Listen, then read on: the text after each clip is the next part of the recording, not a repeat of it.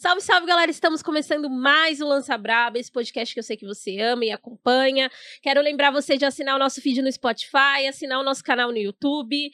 Eu não vou ficar aqui de, de conversinha, não. Hoje eu tô apresentando sozinha, mas não é nenhuma novidade, né? Às vezes eu apresento esse podcast sozinha. E eu quero falar desse convidado, que é uma pessoa querida, muito divertida, ele é divertido sim, eu, eu gosto. Às vezes, quando, às vezes a gente discute quando é sobre Rick Morty. Mas, ó, ele é historiador, ele tem um canal no YouTube com mais de 100 mil inscritos. Ele é professor de história, então ele, tem, ele é formado em história e é professor de história e é militante do Partido Comunista Brasileiro. Jones Manuel. Olá, Andresa, tudo bom? Pô, é um prazer estar aqui no Lança Braba. É, inclusive, é a primeira vez que eu participo de, de um espaço é, é, de mesa cash, acho que é assim que fala, né? Mesa cash. Pronto, é a primeira vez que eu participo, então é, a minha primeira experiência vai ser com você. Ai, meu Deus! Ai, meu Deus, lança brava. Cara, muito obrigada por aceitar nosso convite. A gente ficou super felizão. Acho que esse é um espaço que a gente tem é, tentado construir um espaço legal, diferente aí do que a gente tem visto um pouco na internet. E nossa, que honra saber que a gente é o primeiro MesaCast que você vem.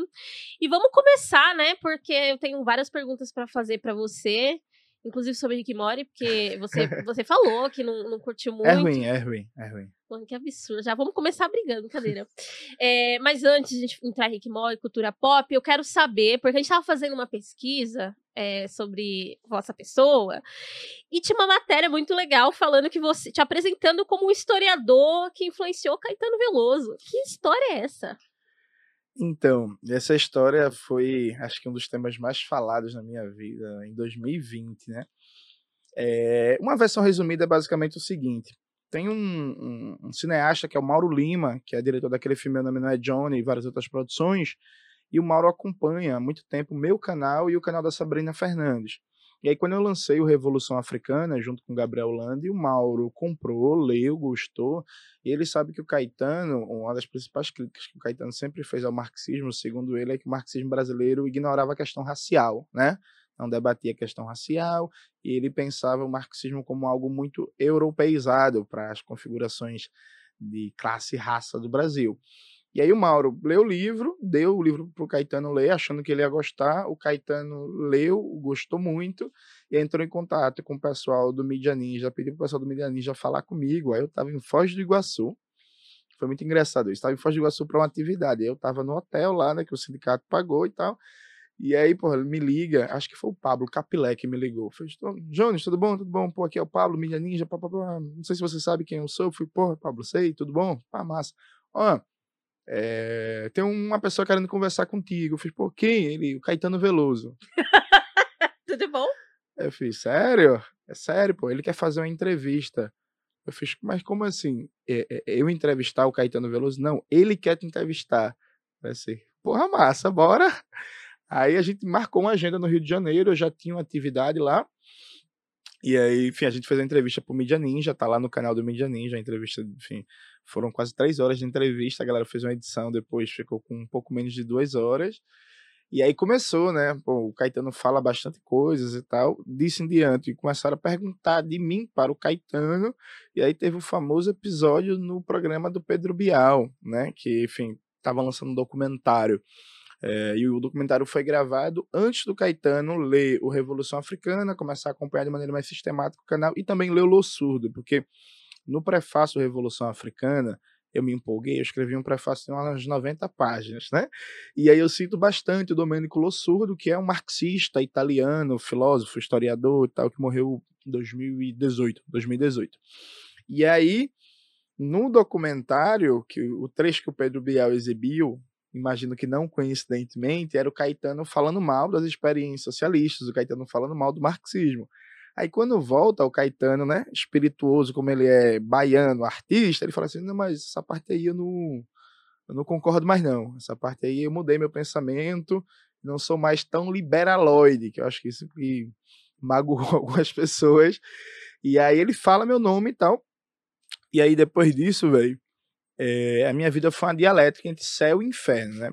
Primeiro, eu tava em Boiçucanga, no interior de São Paulo quando isso aconteceu, porque eu fui tentar tirar férias depois de muitos anos aí.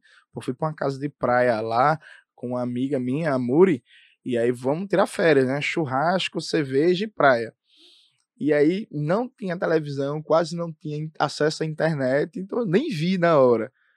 Fui dormir, beleza. No outro dia, quando eu acordei, tava o celular com, nossa, umas 70 mensagens, assim, o povo enlouquecido e tal. E pedido de entrevista. Aí eu tive que cancelar minhas férias, tive que ir embora de Boiçucanga. Inclusive, Caetano, por sua causa, faz três anos que eu não tiro férias. E aí voltei para São Paulo, e aí veio vários pedidos de entrevista, de entrevista para a Folha de São Paulo, para o UOL, para o Estadão, para a Época, pra... enfim. Dei tanta entrevista na minha vida que até hoje eu não tive capacidade de ler todas que saíram. Tem entrevistas que eu dei que até hoje simplesmente não, não deu para ler. E aí tentaram muito enquadrar, né? Me enquadrar como o, o guru de Caetano, o influenciador de Caetano ao ponto de eu começar a ser cobrado por posições políticas de Caetano Veloso, né? Então, quando ele começou a defender voto em Ciro no começo do ano, teve um jornalista que me ligou, um jornalista do UOL, que me ligou e estava fazendo uma reportagem para perguntar o que, é que, eu achava disso. Eu falei, mas o que, é que tem a ver com isso? O voto do Caetano, porra, com ele é a sorte. Enfim, então, é, e aí, claro, né, depois dessa repercussão todinha, porra, programa do Bial, Rede Globo, e aí, ah, inclusive, depois disso, acho que a Globo ficou meio triste com isso, depois disso o, o Caetano foi dar uma entrevista pra CNN, CNN não, a Globo News, e aí a Andrea, é, Andrea Sadia, se não me engano o nome da uhum. repórter, ela foi insistir de novo na pergunta, né? Falando assim, mas falam que o Lossurdo é stalinista, que o Jones tem posições autoritárias e por aí para ver se o Caetano recuava. E aí o Caetano reafirmou a mesma coisa e ainda elogiou o livro do Lossurdo sobre o Stalin, né? Assim, o que, que é posições autoritárias? Não, porque veja, é, na visão, essa visão meio mainstream que circula por aí, né, nos meios de mídia, é tipo assim, você tem né, a, a extrema-direita, né, tipo Olavo de Carvalho, Bolsonaro e Companhia Limitada, que são contra a democracia, atacam as instituições e por aí vai. E você tem a posição contrária, né, que eles chamam de teoria das ferraduras, que é a extrema-esquerda, que também é autoritária, só que defendendo valores diferentes. Porque na visão deles, é, a democracia liberal é o melhor dos mundos. Né? A gente vive um paraíso. A gente só tem algumas falhas, precisa ajustar. E aí qualquer perspectiva política de um, uma forma alternativa de organização do poder, de organização da sociedade, e de regra é taxada de autoritária, né? Então, eu lembro que há um tempo atrás eu estava muito num debate de que a esquerda não deve entrar nisso, defender as instituições, defender o Congresso, defender o STF. Tipo assim, isso não é a pegada da gente. A gente deve defender os direitos democráticos do povo trabalhador, o direito de manifestação, direito de greve, direito de, de, de liberdade de expressão, é, é, é, os direitos da gente fazer movimento social, fazer militância, mas, pô, defender o Congresso Nacional na briga entre os poderes, né? Na briga entre executivo, legislativo e judiciário, eu torço pela briga sabe? Porque em última instância, por exemplo, quando foi para aprovar a contra-reforma trabalhista, que destruiu vários e vários direitos trabalhistas e ajudou a jogar milhões de trabalhadores na, na pobreza, na extrema miséria, os três poderes estavam unidos e harmônicos né, para atacar os direitos trabalhistas, como é sempre, inclusive. No começo desse ano, que infelizmente teve pouca repercussão, mas aprovaram no, no Legislativo Brasileiro um projeto de lei que flexibiliza as regras para vender terras para estrangeiros. O Brasil, por exemplo, já é o terceiro país que tem mais terras na mão do capital estrangeiro, aprovaram um projeto de lei que deveria ser considerado inconstitucional né? porque a Constituição fala que a biodiversidade, é, as riquezas minerais naturais são patrimônio do povo brasileiro, então deve ter restrições de penetração de capital estrangeiro na compra direta de terras. E aí foi aprovado, nada, nada acontece feijoada. Um projeto como esse, facilitar a venda de terras para o capital estrangeiro, mira diretamente na Amazônia, né? Na Amazônia, no, no, no Cerrado, no Pantanal, os nossos biomas fundamentais. Então, na visão dessa galera, é isso. Eu sou autoritário porque eu defendo a construção do poder popular e eu digo que a democracia burguesa. Pode falar palavrão? Ca claro, caralho. Muito, muito obrigado. e eu digo que a democracia burguesa é uma merda. Então, assim, e esse é seu palavrão? É, esse era o palavrão. Ah, porra! Vai saber, né? então, é, é, é, isso, assim. Aí, é... teve até uma entrevista recente que o Caetano deu pra... Como é o nome daquela Menina, eu sempre confundo. A, não é Malu Magalhães. Malu Magalhães é do bem. A Malu Gaspar, a, lavajatista. E aí o Caetano deu uma entrevista para ela, ela falou assim: "Ah, mas você não acha que o Jones Manuel é um, um, um é como se fosse um Carlos Bolsonaro de sinal contrário?" E... Tem, tem uma questão que eu fico que eu percebo é que é, a galera quer muito colocar a extrema direita com a extrema esquerda como Isso. se fosse a mesma coisa, no sentido que a extrema direita é, não quer nenhum direito trabalhista, nananã, e a extrema esquerda, na verdade, quer muitos direitos para os trabalhadores, e aí parece, só ao acrescento dessa palavra extremo, parece que são a mesma, a, a mesma coisa, parte do mesmo lugar. Então, né, é, é, é um processo de simplificação do bagulho, porque eu, por exemplo, eu não me autodenomino como extrema esquerda, eu sou comunista. Né? Porque é, é, muito claro o que é que a gente, o que é que a gente defende. Vamos lá. Por exemplo, vou, vamos pensar o que é que é essa lógica de equiparar extrema direita e extrema esquerda, né? Eu sou um homem negro, você é uma mulher negra, e a gente vive num país que tem concretamente um genocídio da população negra, que tem, a partir de diversos prismas analíticos e relatórios, a polícia que mais mata no mundo. A gente tem um processo brutal em que é muito difícil passar 10 dias sem um episódio de uma criança no Rio de Janeiro triturada por uma bala de fuzil, via de regra, inclusive, do Estado, né, da polícia. Beleza. Aí eu chego e digo assim: é, o senhor Sérgio Moro é um canalha da pior espécie, e quando ele era ministro da Justiça, ele queria aprovar um tal do pacote anticrime que ia potencializar a máquina de extermínio da população negra. E quem aprova isso, quem apoia isso, é racista e tem tendências fascistoides. E eu não quero diálogo com o Sérgio Moro e eu não quero diálogo com quem apoia esse tal de projeto de crime. Porque é uma galera que está armando, é, armando não, fortalecendo uma estrutura jurídica e política para me matar. Sabe assim, é um bagulho que não é um negócio de opinião, sabe? A gente não está falando de, de um debate literário, a gente está falando de uma situação concreta em que a minha vida enquanto um trabalhador negro está constantemente em risco e tem um cara que está defendendo aumentar as chances de me matar.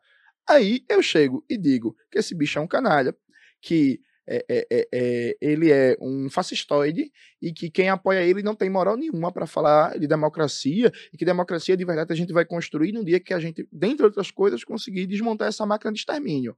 Chega a galera e fala assim: não, que absurdo. Isso é extremismo. Que, que radical, isso é extremismo. E aí é muito engraçado, porque, note bem, quer dizer que até a pandemia a gente convivia com mais ou menos 40, de 40 mil a 45 mil pessoas assassinadas todos os anos, né?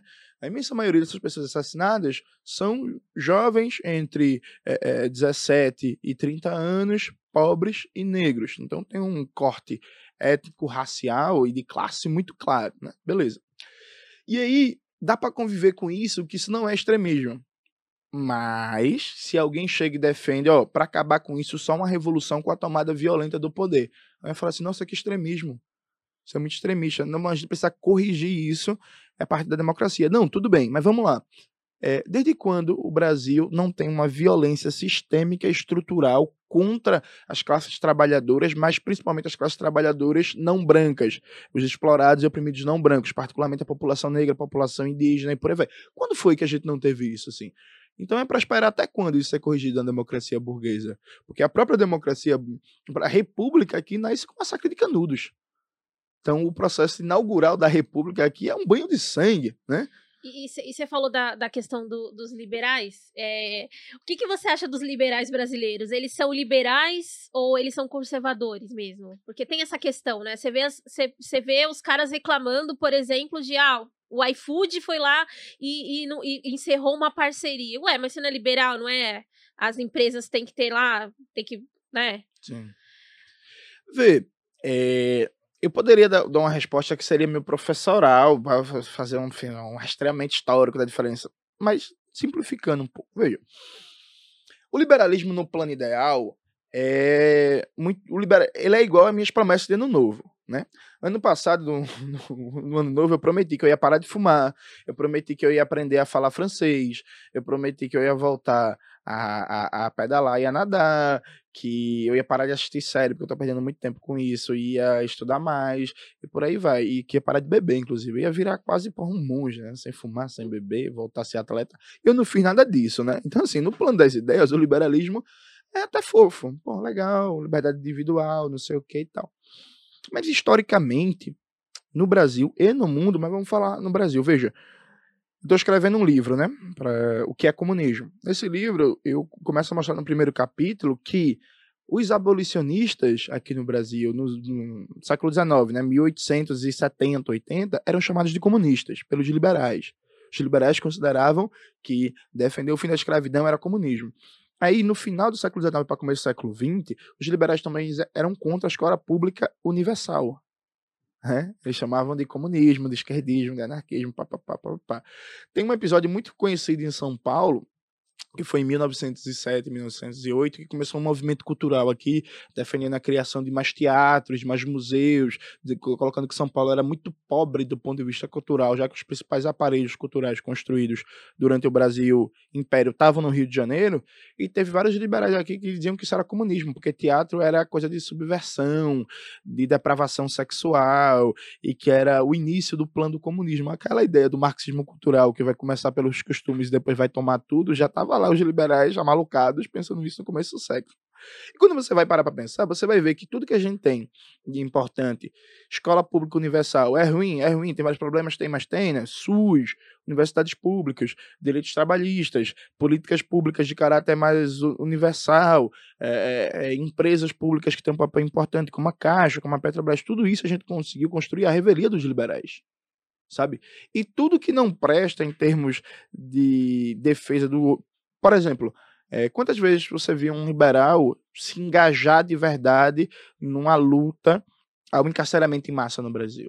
O Brasil já tem mais de 800 mil presos, né? Pelo contrário, né? O Joel Pinheiro da Fonseca, que é o liberal que defendia a venda de órgãos, né? Ele defendia um mercado de órgãos, ele queria fazer um mercado livre de coração, o fígado, essas coisas. Tudo bom? Vou aqui procurar um fígado novo. É, porra. Quando teve a chacina lá no Jacarezinho, o cara escreveu uma coluna pro site do UOL falando que era ofensivo chamar a operação policial que matou 28 pessoas de chacina, que era ofensivo para a polícia porque a gente não tinha provas ainda que aquilo foi uma chacina. Ah, velho. Tipo assim, sabe? É isso que é o liberal brasileiro. O, o, o, o Paulo Guedes, por exemplo, ela fala. Entrou uma moda agora de falar que o Paulo Guedes deixou de ser liberal. Né? Não sei se tu já sacou isso, começou a circular agora. Não, Paulo Guedes traiu o liberalismo, não é mais liberal. Não, pô, Paulo Guedes é liberal. Aquela coisa de mandar pobre comer resto de comida, de reclamar que empregada tá indo pra Disney, de dizer que universidade não é para todo mundo. É, a, na reunião ministerial que foi gravada, foi vazada, ele citando o ministro da economia da Alemanha nazista como exemplo. Isso é um liberal sabe? A gente brinca que um liberal é tendencialmente um fascista de férias, sabe? Porque no momento que a coisa aperta, a tendência dos caras é ir para posições de extrema direita, ir para posições fascistas, é ir para golpes militares, como os liberais apoiaram em massa o golpe militar 64 no Brasil.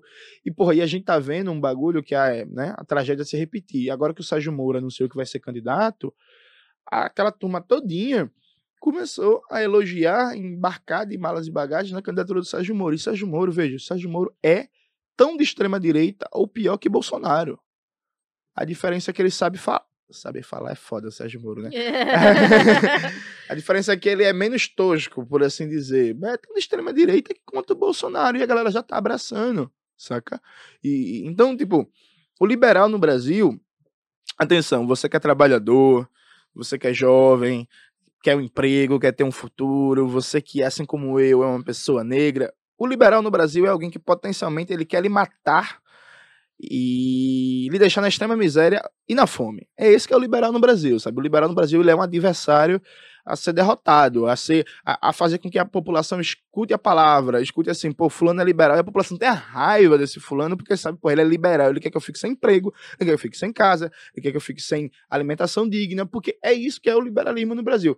É muito sintomático o fato de que grande parte dos liberais que constroem a equipe econômica do Paulo Guedes, né, não pediram demissão com os 600 mil mortes que o Brasil viveu, não pediram demissão com metade da população brasileira passando fome, não pediram demissão com recorde de miséria, desemprego e pobreza, mas aí o Paulo Guedes, junto com o Bolsonaro, ameaçou furar o teto de gastos, aí teve uma demissão em massa da equipe.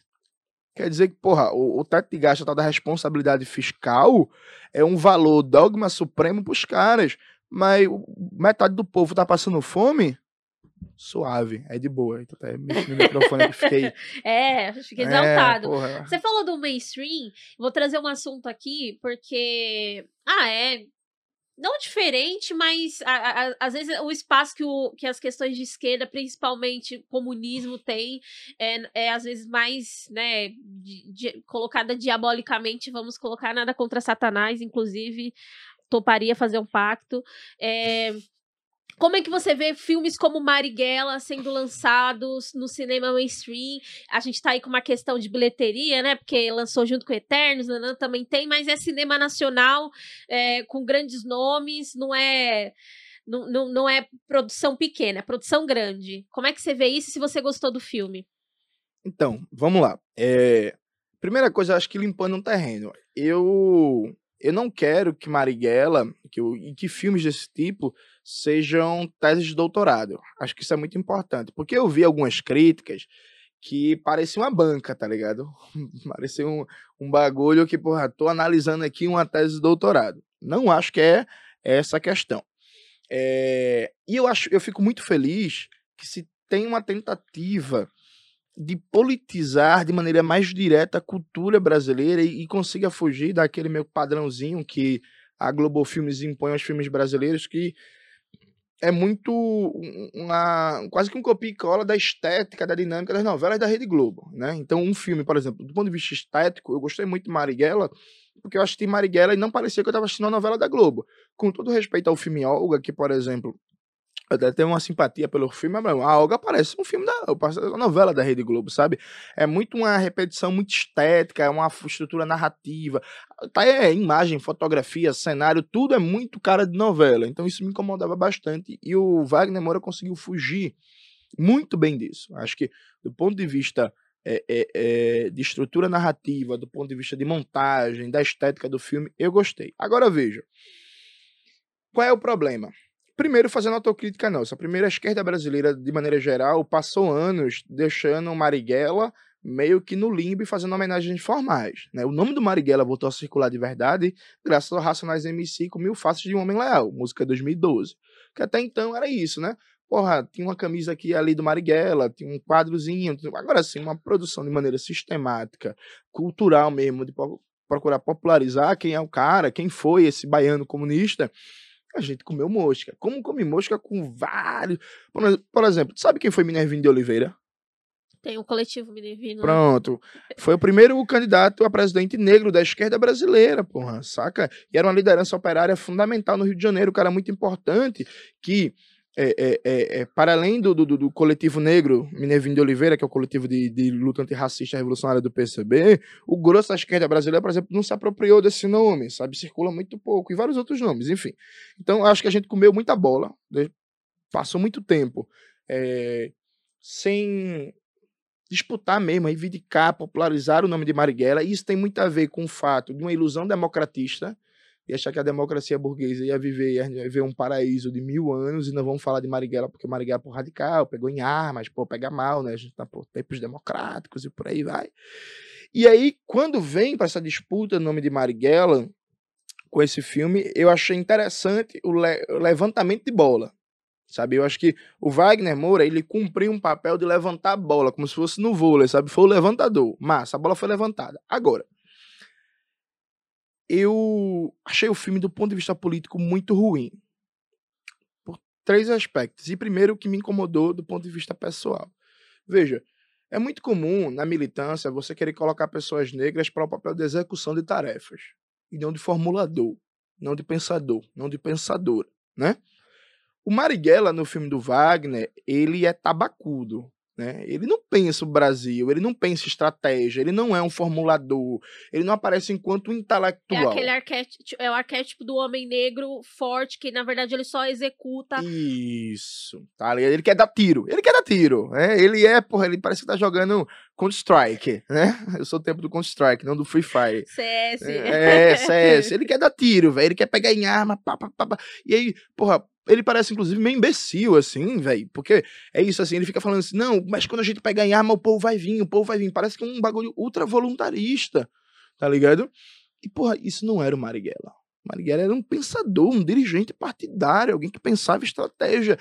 alguém, inclusive, que tinha uma teoria muito complexa do papel papel da guerrilha na Revolução Brasileira. Marighella não achava que era da guerrilha que ia sair a Revolução. A guerrilha seria um foco inicial para a criação de um exército revolucionário como parte de um movimento de massas e de um partido revolucionário, não aos moldes do PCB quando ele rompe, um partido que ele tinha uma leitura que era uma estrutura muito rígida e burocrática para o que ele defendia, mas numa pegada mais é, é, é, o, o, movimento de Serra Maestra, né, do, do, do, do, Che e do Fidel, que a partir da guerrilha se construiu um exército revolucionário e um partido político, numa dimensão muito militarizada, para a tomada do poder. Então, porra, Marighella era um pensador do caralho, sabe? O, aquele, o livro dele, Por que Resistir à Prisão, que é parte da coletânea Chamamento ao Povo Brasileiro, foi lançado pela editora Ubu, vocês podem pegar esse livro, tem na internet também. Por que Resistir à Prisão? Leiam esse livro, por favor é, você vão ver que, porra, Marighella era um pensador do Brasil.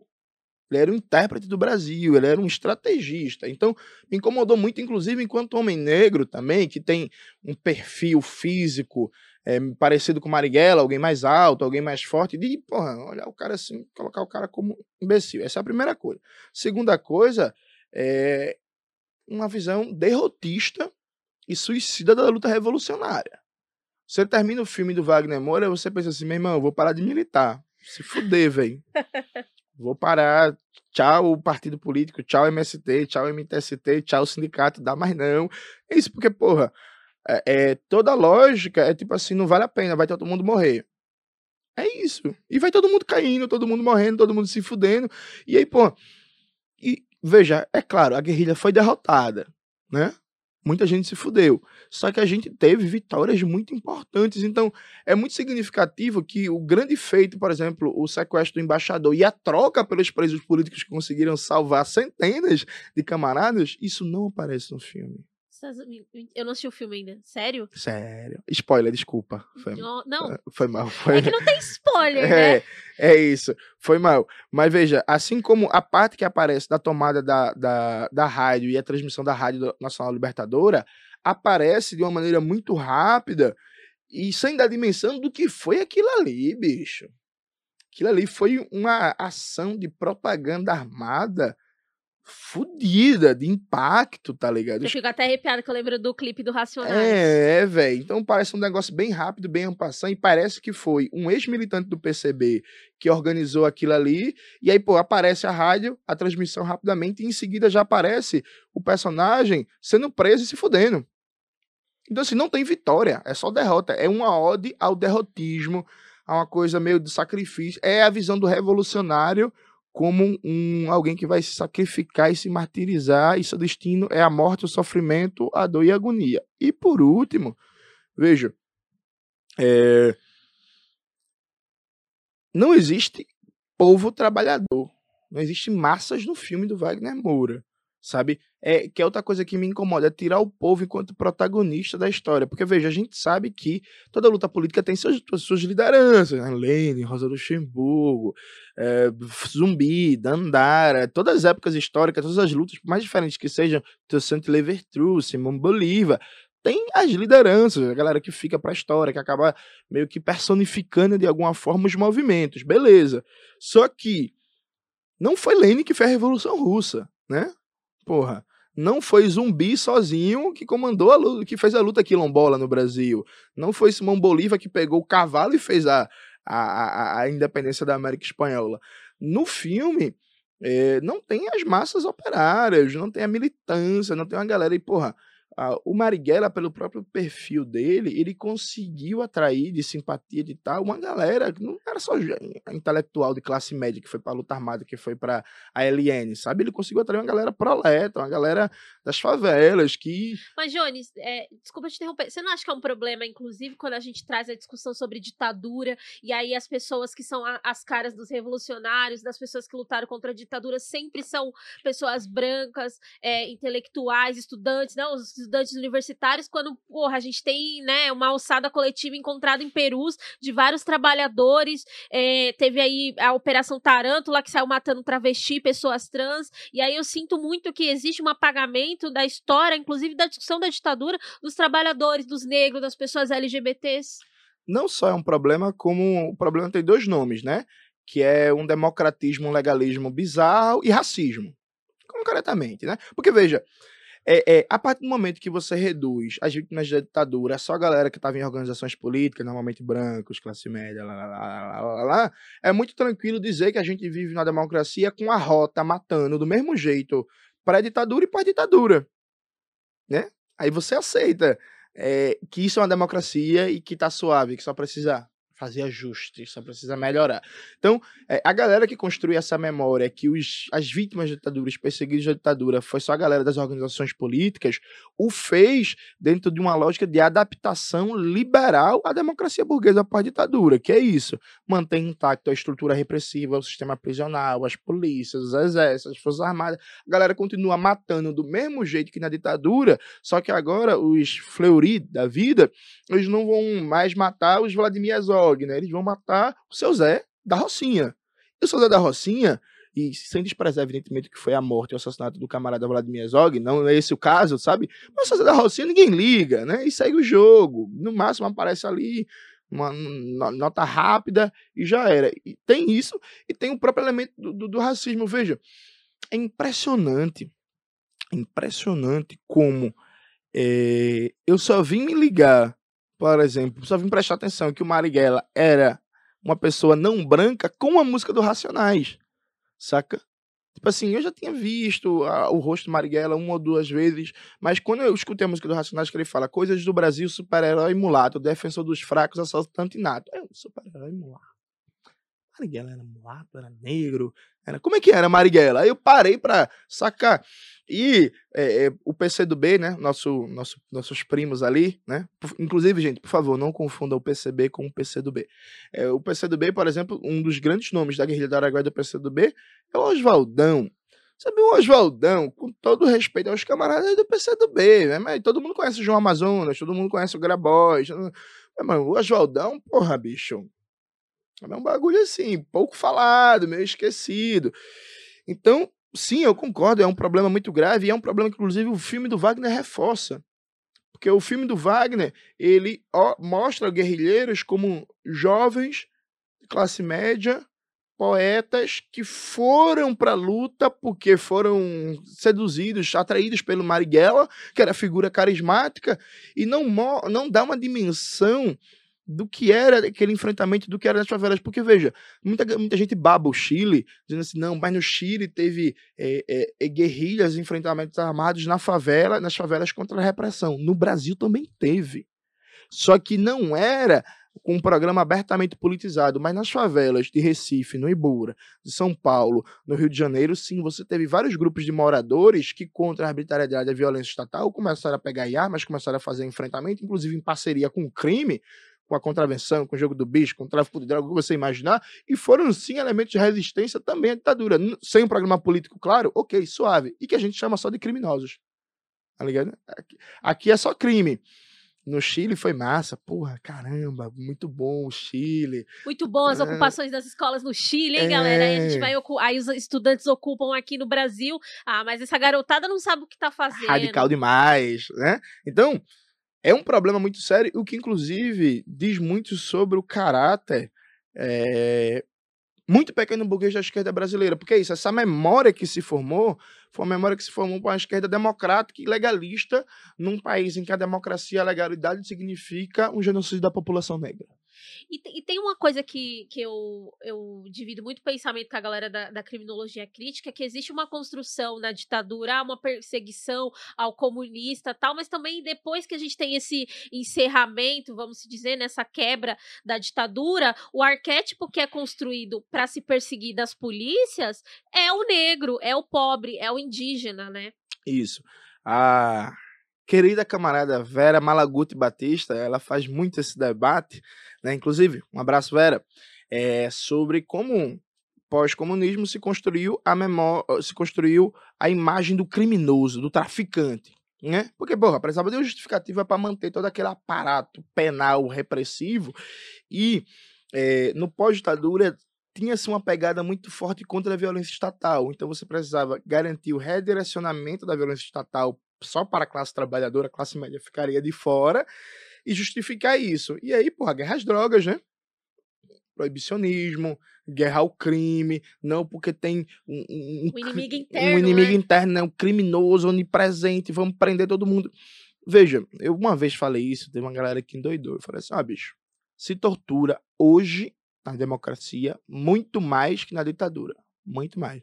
Aí, não, mas você é esquerdista, você está desprezando. Veja, eu não estou desprezando que a democracia burguesa, por ter mediações institucionais, ela permite algumas coisas, né? Permite apelar algumas instituições, defesa, escritórios de advocacia, por aí, etc, etc, etc. Agora, é inegável para mim, se você tem preocupação de verdade com o povo trabalhador do Brasil, e o povo trabalhador do Brasil não é o povo da PUC, né? Nada contra a PUC, assim, mas, sabe, é isso, tá em outro lugar, né? É, se você tem preocupação real com isso, reconhecer que o aparato de repressão montado durante a ditadura para montar não sei se montado, inclusive, acho que eu diria reforçado durante a ditadura empresarial militar para combater o inimigo interno, ele se manteve na redemocratização, ele foi novamente reforçado e ele mata muito mais, ele tortura muito mais, ele pratica muito mais violência contra as mulheres, ele pratica muito mais tortura, ele encarcera muito mais, só que não aparece como algo diretamente político. Agora, vamos lá, se a gente não é inocente, vamos pegar o sistema é, carcerário brasileiro. O sistema carcerário brasileiro, que tem mais de 800 mil presos, mais de 30% não passou nem por julgamento, então está preso de maneira ilegal. O que, que é uma pessoa que está encarcerada é, é, de maneira ilegal se não é uma prisão política? Ah, mas ele não é militante. Não, tudo bem, sabe, é isso. Mas, por exemplo, o apartheid na África do Sul ou o sistema de segregação racial de Jim Crow nos Estados Unidos não matava só, não perseguia só negros que eram militantes, né? E a gente não deixa de dizer que isso era perseguição política. Por que no Brasil a gente não assume? Olha, existe uma dinâmica de perseguição política sistemática de Estado autocrático contra setores significativos da classe trabalhadora, especialmente a, a população negra da classe trabalhadora. E que isso é, funciona, inclusive, eu diria, sem, sem medo, Andres, funciona, inclusive, na dinâmica de apartheid. Sim, eu, eu, eu concordo com a Angela Davis quando ela fala que o sistema prisional é a continuidade da escravidão. E já que a gente está falando sobre pautas da, de questões raciais, eu quero ouvir muito você falar sobre o que, que você acha sobre a construção do capitalismo negro, black, black money, se você acredita nesse tipo de coisa, dessa representatividade em cargos de grandes empresas e instituições. Não, veja, primeiro, eu acho que a gente tem que tirar é, é uns espantalhos que, inclusive, fazem com minha posição em relação a isso. Veja, primeiro eu defendo, além do comunismo, que a gente não seja otário. Né? Olha, o Brasil, agora eu vou, vou dar um momento assim, close, olhando diretamente para a câmera. Veja, o Brasil, ele tem mais de 100 milhões de pessoas negras. Né? Para a gente imaginar que a partir do Black Money todas as pessoas negras do Brasil vão mudar de vida, vão, por exemplo, sei lá, passar para uma condição de classe média, a gente está dizendo é, que vai ter que acontecer a maior inversão da dinâmica de estrutura de renda, riqueza e classe da história do Brasil. Isso não vai acontecer. Então, primeira coisa, o problema, o problema do Black Money é que ele não é para todo mundo. É isso. Não vai acontecer que, por exemplo, de, sem uma revolução, sem uma tomada do poder político, que a classe média, que é sua imensa maioria branca, torne-se, por exemplo, negra com a ascensão social, ascensão social dessas pessoas. Isso simplesmente não, não existe na história do capitalismo, particularmente capitalismo de países periféricos, como é o Brasil, tal mobilidade social sem uma revolução. Isso aconteceu só em Cuba, por exemplo. E tem uma tomada do poder, outra uma revolução socialista, por aí vai. Acho que essa é a primeira coisa a minha questão com Black Money é que não é para todo mundo, né? A minha mãe, por exemplo, é, que é enfim, empregada doméstica e tal, agora não mais, né? Que eu consegui dinheiro suficiente para aposentar minha coroa, mas trabalhou a vida inteira como empregada doméstica. Esse bagulho de Black Money para minha mãe, para minha vizinha, para a galera da minha rua lá em Recife, não vai mudar em nada a vida deles. Acho que a gente começa por aí, assim, porque existe muito porque existe também luta de classes nos movimentos sociais. o que existe muito é uma galera negra de classe média que quer hegemonizar o movimento a partir de uma perspectiva de classe média. Então, como eu sempre digo, veja, é muito bom para Maju o debate de representatividade, de ocupar espaços de poder tal como existem para ela e para outras pessoas. E eu acho massa. Tá ligado? É isso. Eu quero que a galera tenha sua grana, a galera vive a sua vida meu problema não é com o pessoal ter grana. Meu problema não é com a galera, sabe? É, é, é, inclusive, eu, inclusive, eu acho que. Autocrítica, momento autocrítica. Eu acho que às vezes, especialmente no Twitter, eu não deixo muito claro isso. Não deixo muito claro. Veja, zero problema você fazer seus corres para ganhar sua grana e pautar, conseguir espaços no mercado burguês, no, numa empresa e tal. Agora, todo o problema do mundo com você dizer que isso é caminho para acabar com o racismo. Todo o problema do mundo, porque não é, não vai, sabe? Então, eu acho que a gente começa por aí. E a segunda coisa é que, veja, é, o Estado brasileiro não é racista porque a gente tem muitos racistas ocupando os postos do Estado. É, tem muitos racistas ocupando os postos do Estado porque o racismo é estrutural. Então, assim, encher de negro no Congresso não vai mudar a dinâmica do racismo estrutural. Claro que vai ajudar a combater políticas no âmbito do racismo institucional e provavelmente vai ajudar a não piorar tantas coisas, tá ligado? Então seria muito interessante se, porra, tivesse as pessoas comprometidas com a luta antirracista no Congresso Nacional, no Senado e tal. Agora, isso não vai fazer com que os mais de 100 milhões de pessoas negras no Brasil deixem de ser superexplorados, por exemplo, sabe? Isso passa por um processo de transformação radical, porque veja, eu gosto de dizer o seguinte, o que é, que é o racismo estrutural, né? Imaginar que o capitalismo brasileiro seja um prédio. O racismo estrutural são as vigas que mantêm o prédio de pé, sabe? Não dá para você trocar as vigas de um prédio sem derrubar ele a fundação de um prédio, sabe? Não dá para fazê-lo, né? Você precisa, se você quer, é isso mesmo, vamos trocar as fundações, você precisa derrubar essa porra. Então, é, a minha questão é que há, há três confusões diferentes aqui, a meu ver. Primeira confusão diferente. Existe sim uma negação de espaço a pessoas negras em oportunidades de mercado de trabalho mais qualificadas, de entretenimento, de tecnologia, desenvolvimento de projetos, etc, etc, etc. E a galera está muito certa em cobrar sim seu espaço. Até porque, via de regra, são muito mais qualificados do que outras pessoas que estão no lugar. Porque, por exemplo, meu irmão, na moral, eu, vou, eu posso dar esse exemplo que eu vi xingando ele na internet.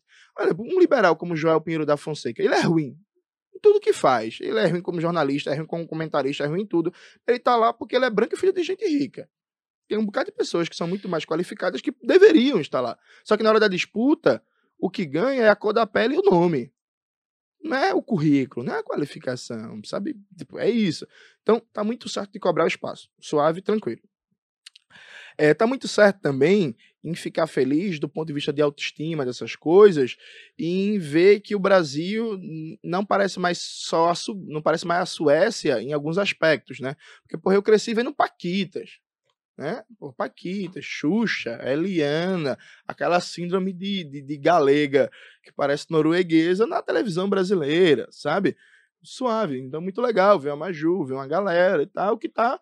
Eu, eu só cito o exemplo da Maju porque eu não assisto televisão há seis anos, então eu nem sei, tá ligado? um momento de confissão. Então, legal também, acho que tem a sua importância. Agora, é, a gente não pode fazer disso o centro da, milha, da militância. Com todo respeito, veja, eu não quero aumentar a na Rede Globo, eu quero democratizar a mídia. Desconcentrar o monopólio da comunicação, sabe?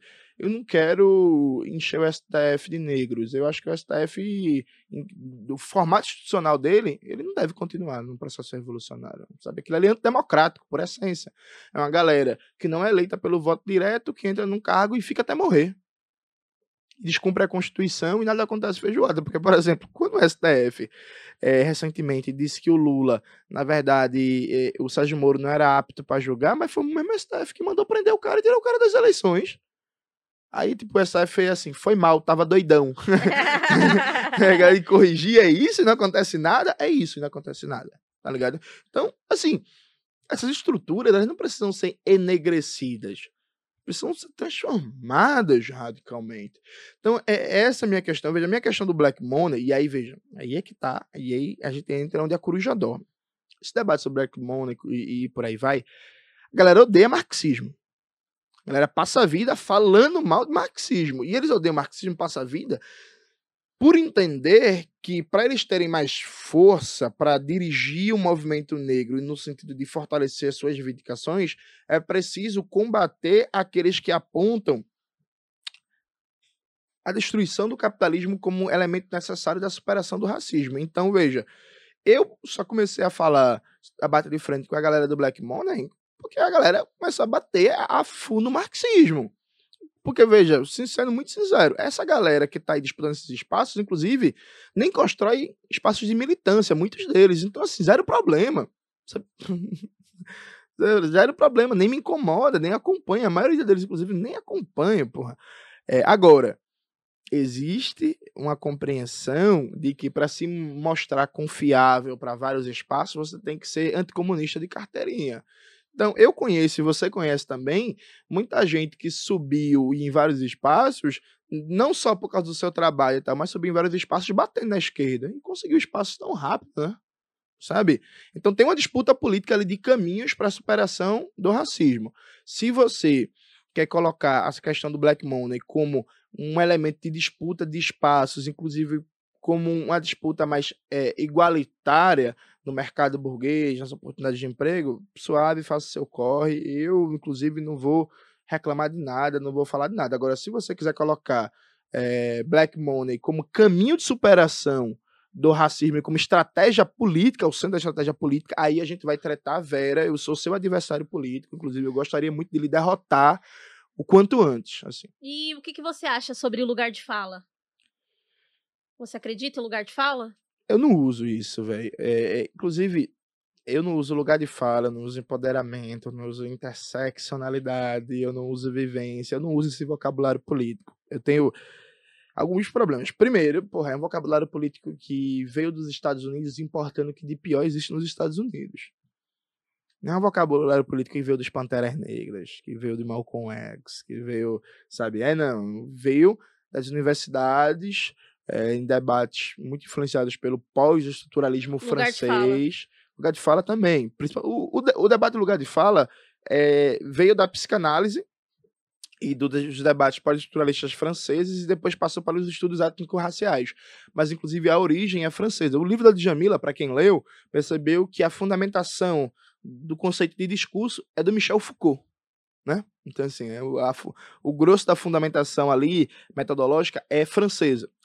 É, então, tem um problema ali do, de onde vem essa linguagem política, que propósitos ela surge, é, a, que, a que propósitos ela serve, como ela surgiu. Esse é um primeiro ponto. O segundo ponto é que eu acho que do ponto de vista mais duro, teórico, metodológico, é muito ruim, assim, assim não se sustenta, sabe? Não se sustenta. E o terceiro ponto é que, veja, eu entendo que a forma como o lugar de fala se popularizou foi uma forma meio que de autoproteção para dar um break em algumas posturas racistas e algumas folgas da galera, né?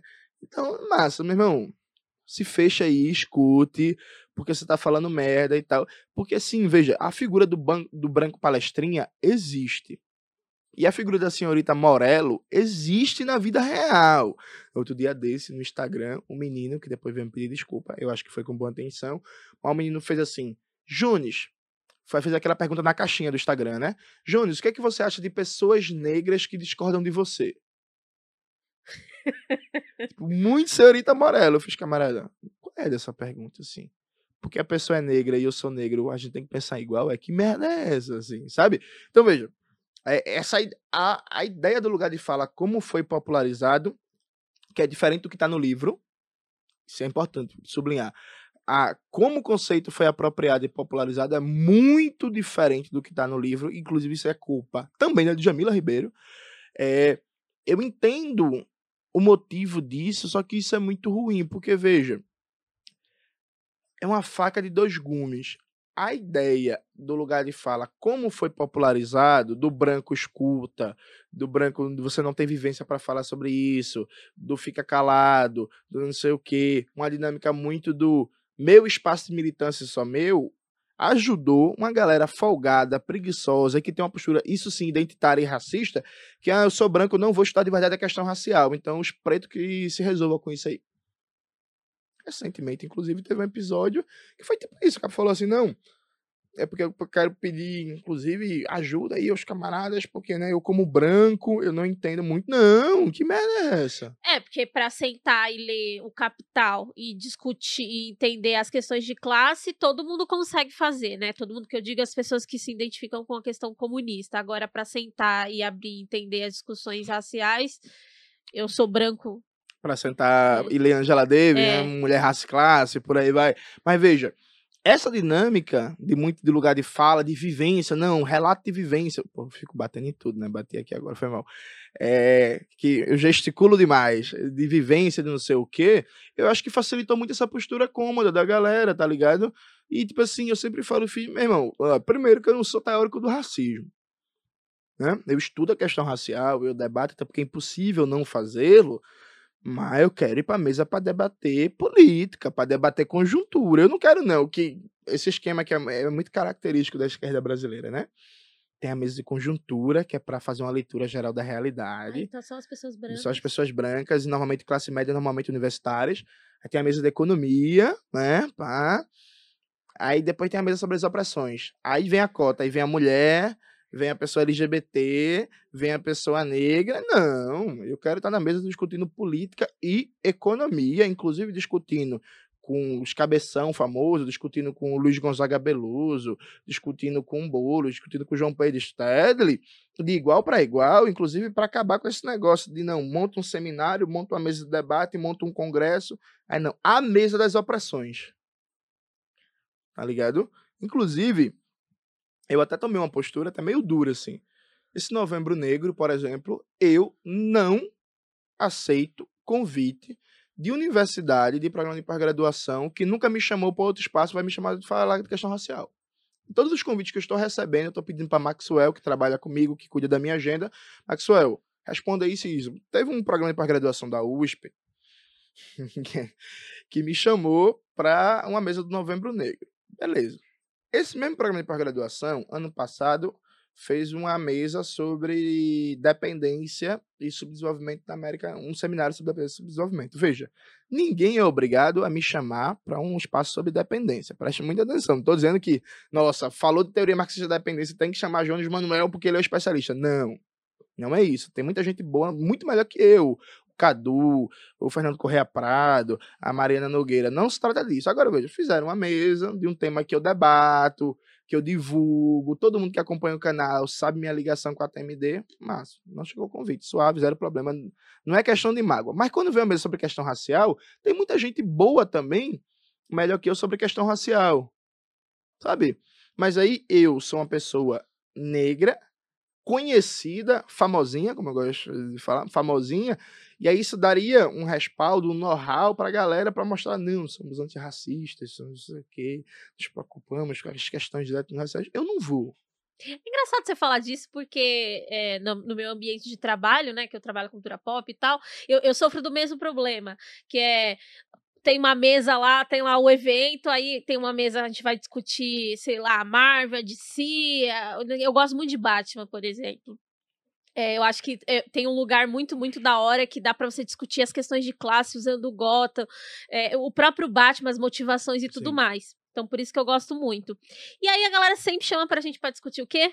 Representatividade negra no é. cinema. Vamos falar de Pantera Negra. E eu fico, gente, que legal, vamos, acho muito legal. Mas vocês não querem saber a minha opinião? Sei lá, saiu os Eternos. Vamos conversar sobre isso também. É sempre essa caixinha do. Não, você é negro, você tem que debater questões negras. É isso. E eu. É isso, eu não aceito mais isso, tá ligado?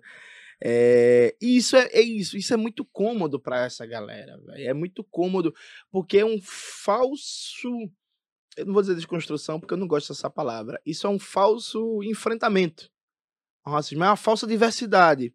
Porque diversidade mesmo real, diversidade real é eu chegar num espaço no espaço sindical, por exemplo, e aí pronto, a maioria da, da diretoria do sindicato é não branca, é isso mas tá todo mundo lendo, estudando, e aí vamos formular aqui uma ação de política antirracista, de luta antirracista, a galera saber o que tá falando.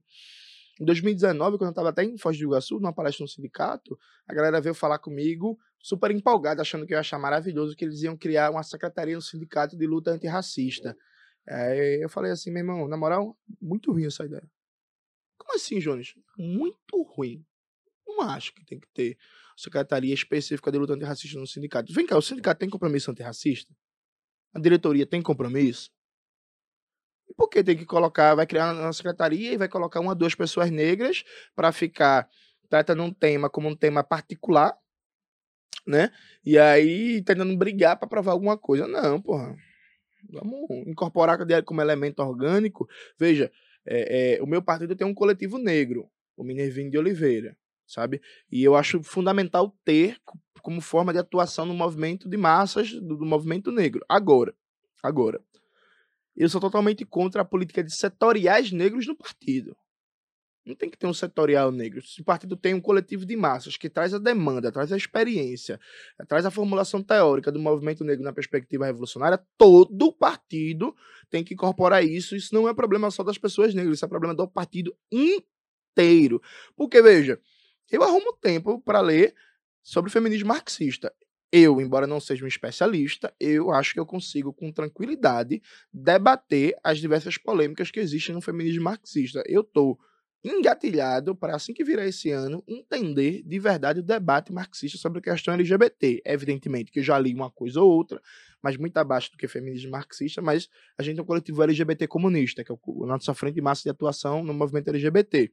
Mas eu vou entender também embora eu não atue de maneira orgânica, porque é isso, né? Não me considero LGBT, embora você tenha algumas questões aí.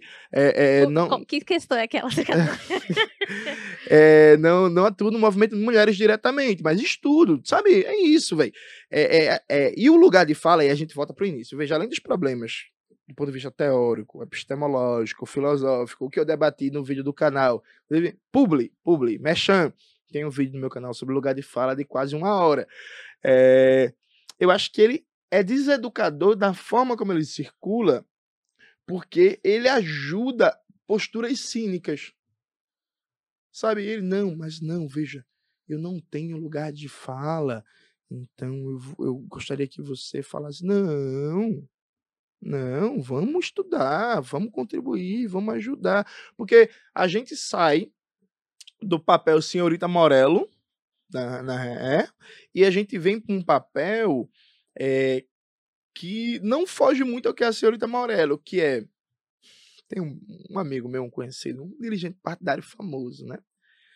É, que eu evidentemente não vou falar o nome, que a gente não quer processo por lança braba.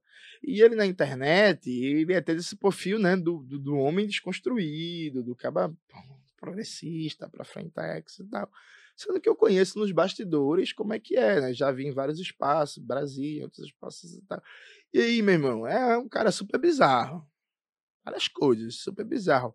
Mas ele aprendeu que, por exemplo, você chegar assim num espaço e dizer assim, não, eu não tenho seu lugar de fala, eu não tenho a sua vivência, eu acho que a gente deve ouvir a, a, a companheira e tal, não sei o quê. Aí ouve, depois caga faz tudo o contrário, foda-se, mas aprendeu que esse bagulho de ouvir, do lugar de fala, do ficar calado e eu escuta, porra, é muito tranquilo, porque ele não precisa estudar, não precisa entender, não precisa ajudar de verdade na luta antirracista, e é só fazer o personagem público que tá tudo resolvido. E o lugar de fala, ele é deseducador disso. Ele é muito deseducador nesse sentido, assim.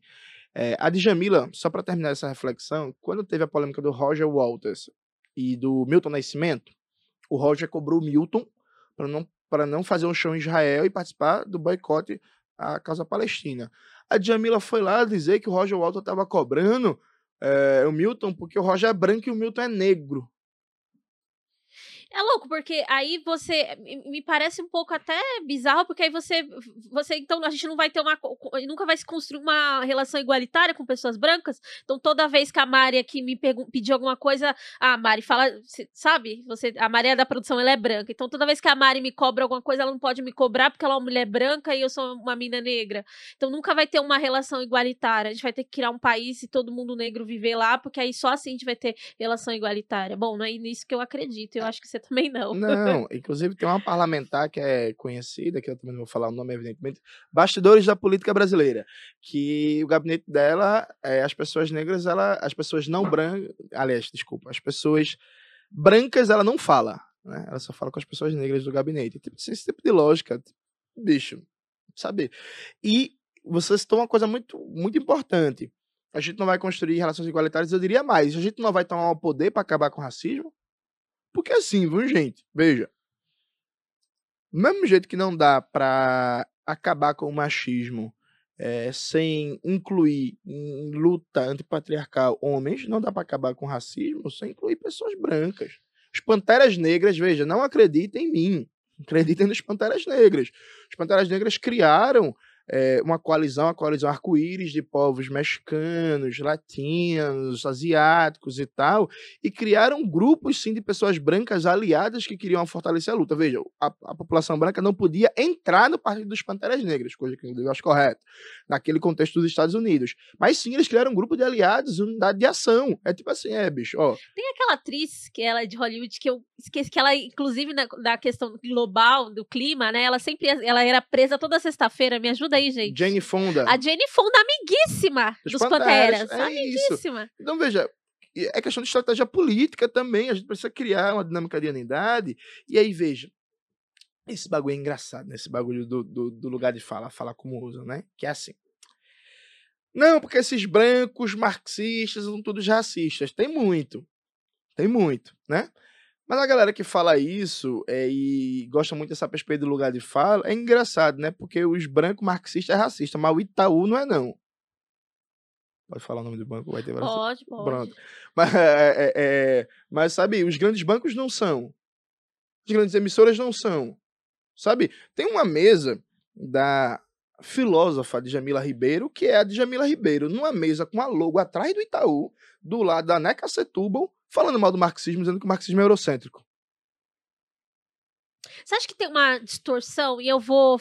Se é lugar de autocrítica aqui no Lança Brava, eu vou fazer a minha. Eu acho que por muito tempo eu tive uma visão que o marxismo era uma coisa eurocêntrica. Mas aí, o momento que eu decidi por mim mesma romper com isso e pesquisar e trocar e ler o Angela Davis mesmo, porque eu também tenho essa sensação que as pessoas falam da Angela Davis, mas elas não leram Angela Davis. Como porque a Angela Davis, meu amor, ela é anticapitalista, é uma mulher vegana, você não precisa saber esses mínimos detalhes da vida dela também. Mas assim, ela tem uma discussão aí anticapitalista, né? Ela é comunista. no momento que eu rompi um pouco com isso e fui ler os marxistas negros, eu entendi, pô, isso aqui é uma visão minha alterada. Apesar de eu discordar muito de alguns marxistas, eu entendi que também eu precisava recuar e, e, e ler, porque eu também estava errada, porque é, eu não tá, o que estava chegando para mim era uma visão distorcida do marxismo. Você acha que rola isso? Não, eu acho que rola, mas também que os marxistas ajudam, né? Porque Puta que pariu, assim. Na moralzinha mesmo, ó. Dá um exemplo. Quando a gente lançou Revolução Africana em 2019, foi o material mais amplo traduzido do Thomas Sankara, né? Eu acho que inclusive até agora, até hoje, o nosso livro, para quem não conhece Revolução Africana, é um livro que organizou eu e o Gabriel Lande com escritos dos marxistas africanos, revolucionários e tal. E aí, veja, é muito sintomático que precisou esperar até 2019. Dois jovens, eu, na época, tinha 29 anos, o Gabriel Landi tinha 28, para a gente ter um material amplo de Thomas Sankara. Thomas Sankara, que já era muito falado no rap, né? Pô, já tinha, tinha estado em música do MC, em música do Rashid, por aí vai, sabe? Então veja, por exemplo, meu irmão, na moralzinha mesmo, que porra é essa? Não tem marxista no Brasil que sabe falar francês e inglês para traduzir do Thomas Sankara antes, não? Tem. Não fizeram. Não fizeram por quê? Angela Davis, Andresa, ela voltou a circular aqui no Brasil por causa da Boitempo, que é uma empresa. Tá? É uma empresa muito massa que faz um trabalho do cara, mas a Boitempo é uma empresa, não é uma organização política, não é um movimento social, não é um partido político. Por que os partidos políticos não abraçaram e foram publicar Angela Davis? Porque o Du Bois voltou a ser publicado só agora porque as editoras abraçaram. O Black Reconstruction American, porra, meu inglês tá cada dia melhor, nunca foi publicado, porra, é o livro mais importante do cara, é considerado por muitos o livro mais importante da história das ciências sociais dos Estados Unidos. Foi lançado em 35. Sério, mesmo tem um professor universitário marxista para traduzir essa, esse bagulho e publicar? Tá ligado? O Clóvis Moura passou anos, ninguém achava um livro do cara. Eu tô agora numa luta para fazer com que o Edson Carneiro volte a circular. Baiano, comunista, macumbeiro, cara que teve uma influência muito importante nos estudos etnográficos sobre a população negra, pô, esquecido há muitos anos, tá ligado? Teve uma publicação de um livro dele há uns três anos atrás, mas tiragem muito baixa, circulou muito pouco. Então, veja, é, a minha bronca é quem fala que o marxismo é necessariamente em si eurocêntrico, branco, lá, agora que existe muito marxista eurocêntrico, branco, europeizado, que pensa o Brasil como se vivesse na Noruega ou na Suíça. Ah, isso existe. Isso existe muito. É muito marxista para falar. Citar capítulos e versículos de Gramsci, nada contra Gramsci, amo mas impossível falar qualquer coisa de qualquer pensador, pensadora negro, negra da periferia da, do capitalismo, sabe? Eu acho que é muito sintomático, muito sintomático das debilidades do marxismo brasileiro que nesse momento, e aí modéstia à parte, inclusive isso não é arrogância, se eu estiver errado, mandem mensagem para cá e me corrijam, mas eu acho que nos últimos 10 anos, a coleção que eu e o Gabriel Lando dirigimos, o Quebrando as Correntes, é a coleção marxista sobre pensamento negro, revolucionário, marxista, radical, anticapitalista, de maior sucesso e repercussão no Brasil. Eu, eu, eu acho legal, cara, a gente sentar aqui e aí eu fazer uma autocrítica sobre minha, minha ideia do marxismo e a questão de ver ele muito eurocêntrico e ver você também trazendo essa perspectiva que também existe uma falha de difusão Sim. do pensamento dos marxistas negros, dos comunistas negros. Isso é muito importante, porque isso volta para o começo da entrevista, na qual a gente fala, inclusive, você traz assim o apagamento do Marighella, por exemplo. Oswaldão, Existe um apagamento, existe uma escolha de quem que a gente vai apresentar como os revolucionários do país. Isso. E, inclusive, um detalhe importante: o Gabriel Landi, que dirige a coleção comigo, é branco. Sabe? E é isso. E aí, quando a gente decidiu fazer a coleção, ele veio, pô, Jonas, tu acha que vai dar problema não? Eu branco, dirigindo a coleção. Eu fiz, não, meu irmão, é mãos à obra, vamos trabalhar, porra, né? É isso. É. Inclusive, em março sai o terceiro volume da coleção, que é Pátria Socialista ou Morte, o Marxismo Latino-Americano e Caribenho, que vai ser justamente esse terceiro volume desse trabalho de difusão, de enegrecimento do marxismo e de um mergulho do marxismo nos debates mais periféricos, velho. É porque, veja, isso não é anti-intelectualismo, atenção. Mas eu acho que a gente precisa mudar para ontem a imagem do marxista como aquele professor universitário que vai estar de terninho bebendo vinho em Paris sabe? A gente tem que tirar isso, a gente tem que acabar com isso. A gente leu uma entrevista sua falando um pouquinho sobre essa questão da construção do intelectual, como você se vê como um cara que participa desse movimento de quebrar um pouco com essa questão do, da apresentação do intelectual. E olha, é muito importante falar disso, e não é um anti-intelectualismo, eu vejo como um movimento muito importante. Sim, é porque, vê, eu, eu não sei se tu passou por isso, mas eu, quando entrei na universidade, eu senti uma pressão danada para virar CUT, né? Pra, porra, virar, tipo, é, lá, lá, lá, lá em Recife tem uma rua diferente aqui, a Santa Cecília, né? Fazendo uma analogia, senti muita pressão para virar um Santa Cecília. E aí, velho, eu comecei, não, meu irmão, cara, por que, por exemplo, eu não posso mais dizer que gosto de forró, que gosto de brega, que gosto de ouvir swingueira, que gosto de assistir porcaria? Tô nesse momento reassistindo Smallville. As Aventuras do ah, Superboy. Porcaria não, ótimo, fez 20 anos, né? É. Teve porra. uma mesa no Fandom pra comemorar. Próxima mesa me chamem, que eu tô afiado aqui, tô na terceira temporada. Então, assim, eu gosto de assistir coisas consideradas não inteligentes, enfim, sabe? É, eu me visto da mesma forma que eu me vestia, que eu me visto desde sempre. Eu não me sinto obrigado a, a, sabe? A única coisa que eu mudei de maneira significativa foi meu, minha relação com minha aparência e meu cabelo, que aí você passa mais por um processo de politização do que qualquer outra coisa, né? Mas veja, existe uma pressão muito grande para você se adaptar primeiro, quando você é jovem, é um estereótipo cult daquela esquerda universitária branca, é, aquela esquerda meio, né? É, é, enfim, eu ia falar uma coisa horrível, mas não vou falar não. E quando você fica mais velho, você se adaptar a um perfil. Sabe o Caio Prado Júnior? Camarada Caio Prado Júnior? Brother, gosto, camarada, amo, não sei o quê. Não é aquela coisa, né? Terninho, terninho, óculosinho, aí a foto tá ali na biblioteca. sabe? E não, velho, eu não quero, eu não preciso. Continuo sendo eu mesmo, continuo gostando de rap, continuo gostando de pagode, continuo indo pra show, continuo chapando as coisas, continuo, sabe? Eu não, não, não quero mudar isso, inclusive eu quero ajudar a tornar popular isso, de, de a galera. Porra, meu irmão, é, tem um vídeo do Omar que é muito bom. O Omar do Bar do Omar, pra quem não conhece. O Omar é um TikTok, é conhecido, e ele tava fazendo o vídeo do perfil de cada militante dos partidos, né? Aí o Omar fez o, o, um videozinho de humor do perfil do militante do PCB.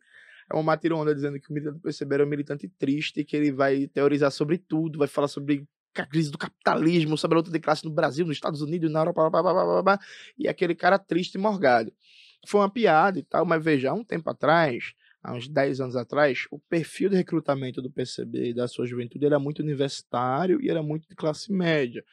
E a gente sempre teve uma fama de ser a galera que dá muita atenção para o estudo, para a formulação teórica, e isso é bom, inclusive isso continua, a gente dá muita atenção para a formulação teórica, para a formação política, por aí vai.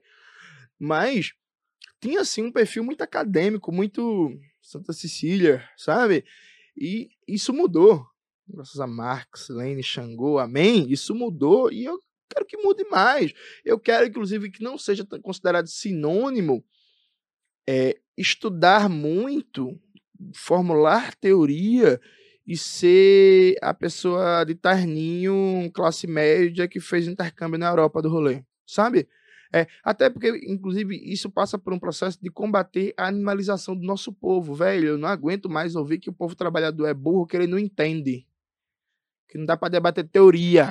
Cara, você trouxe isso, eu lembrei de uma coisa que me incomoda muito, principalmente no Twitter. As pessoas às vezes elas ficam incomodadas porque eu, ah, você, por que você tem que dar opinião sobre quase boa parte dos assuntos? Cara, eu estudei. Sabe como meu contato com a esquerda foi? Mano, foi inclusive, é, acho que quase todos os contatos das pessoas com a discussão racial é sempre através de violência, né? Sim. Tinha rolado uma chacina perto de casa, a Mães de Maio colou, inclusive um puta do movimento da hora, com mulheres negras à frente, tocando discussão importante sobre a violência do Estado. E aí, meu, conheci é, é, essas mulheres, conheci a esquerda e fui estudar, né? Tava fazendo cursinho, entrei na faculdade. para mim, cara, era tipo assim: quero discutir. Cara, você tem que estudar. para mim, a esquerda foi sempre um, uma crítica que eu vejo. Eu olho assim e falei assim: mano, as pessoas elas se identificam com a esquerda, mas eu, às vezes eu tenho uma sensação que elas não estão lendo, não, cara. Elas só acham, tipo, ah, não, é, negro é gente, é, sou contra o racismo, então eu sou uma pessoa de esquerda. É, você é progressista, mas acho que tem, tem caminhos aqui é preciso estudar. A primeira vez que eu li Angela Davis não tinha os traduzidos da Boitempo, não. Eu li PDF português de Portugal, naquele ReSup. Sim. E eu paro lá, baixei, imprimi na faculdade e tava lendo, cara. Para mim sempre foi um lugar de, de, le, de leitura. E assim, eu, eu, eu, sempre falo aqui no podcast, eu saí de um, de um, numa realidade de muita pobreza, muita pobreza, mas eu sempre estudei, sempre fiz meu corre para ler as paradas.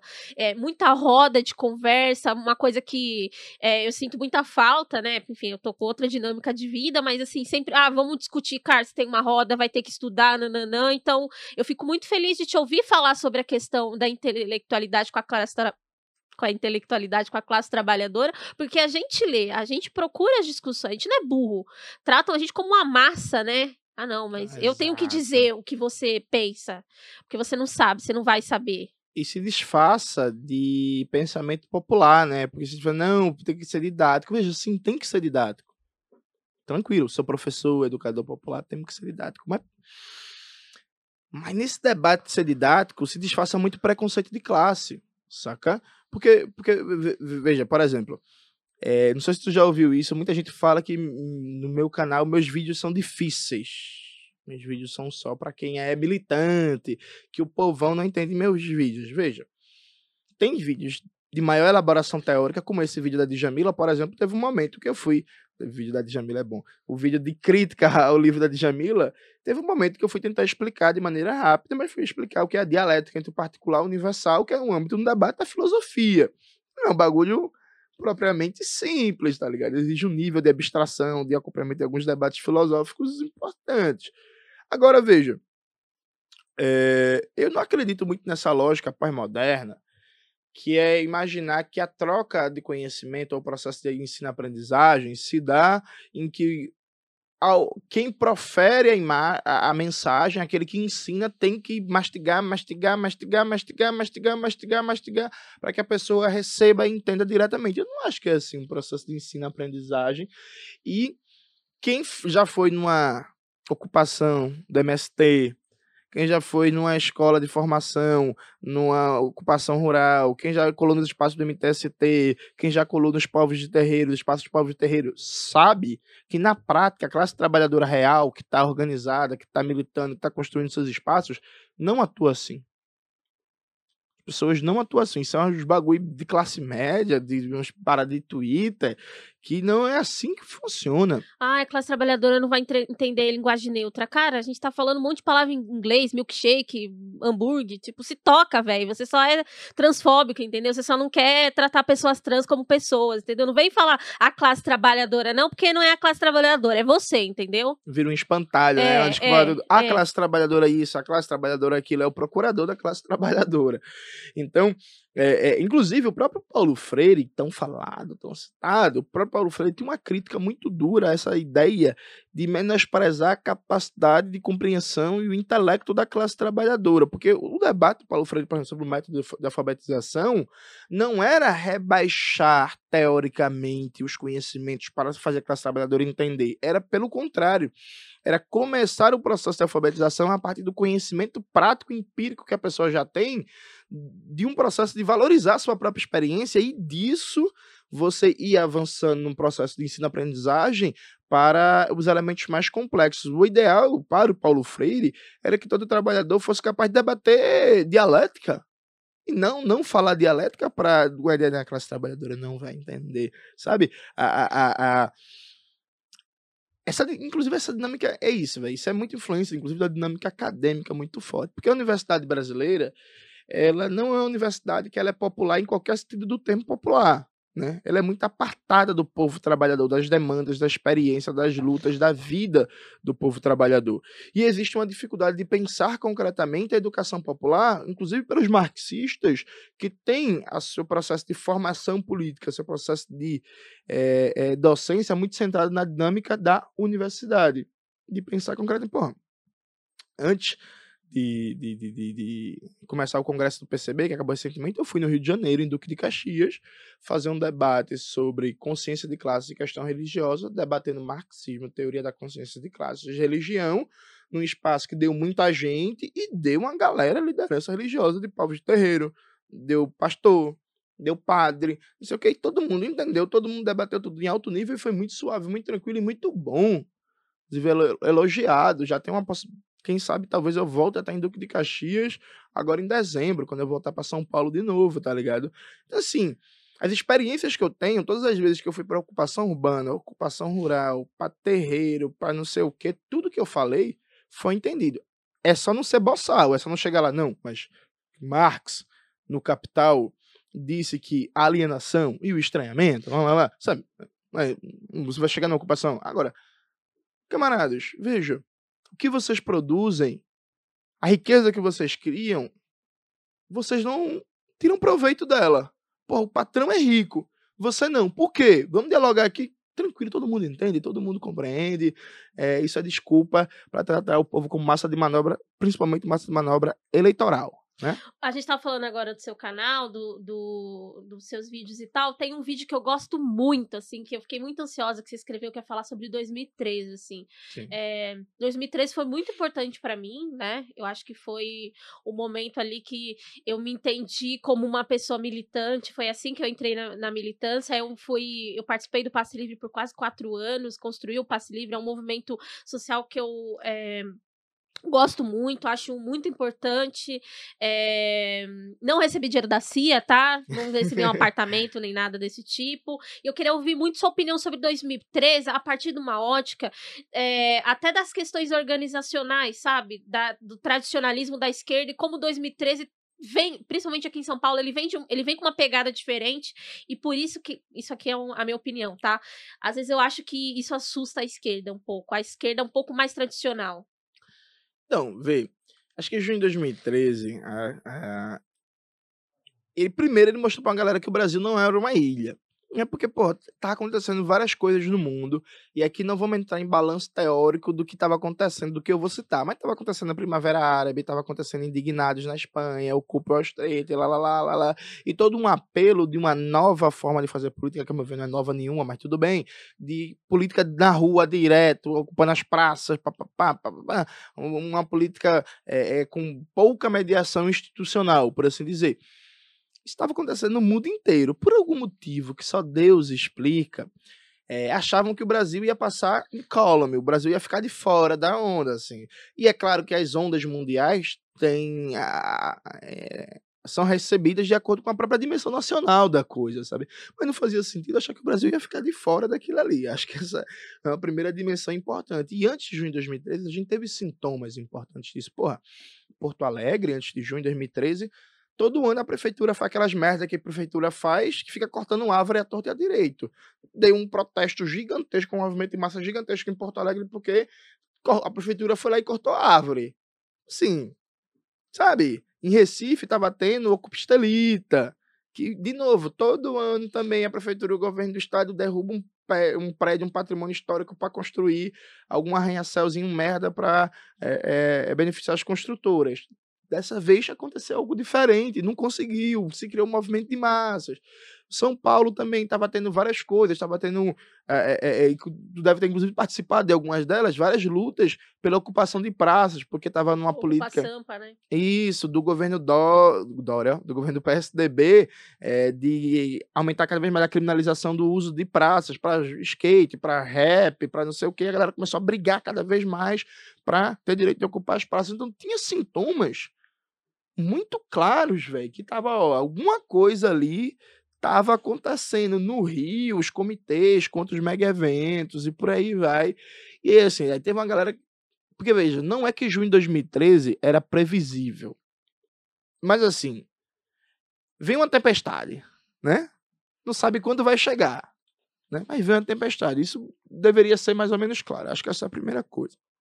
Segunda coisa é que o petismo, aliás, o lulismo, fez uma redução muito grande do que é as demandas da classe trabalhadora, que é como se a classe trabalhadora... Que, mano, o Lula, o Lula fala muito, não, que eu, é, a classe trabalhadora precisa de picanha e cerveja.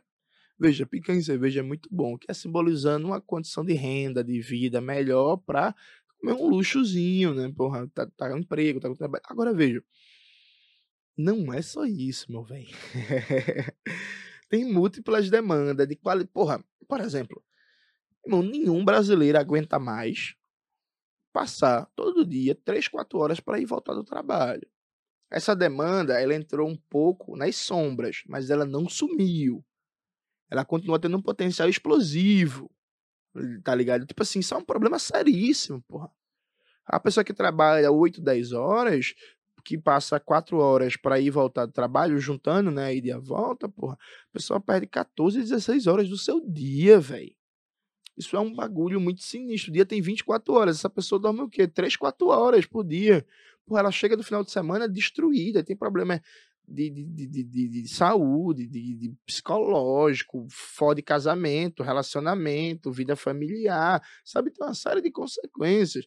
Então, é, se olhou muito a visão reducionista da coisa, que é assim, porra, o emprego tá alto, porra, é verdade, a gente tem a menor taxa de desemprego da história da nova república.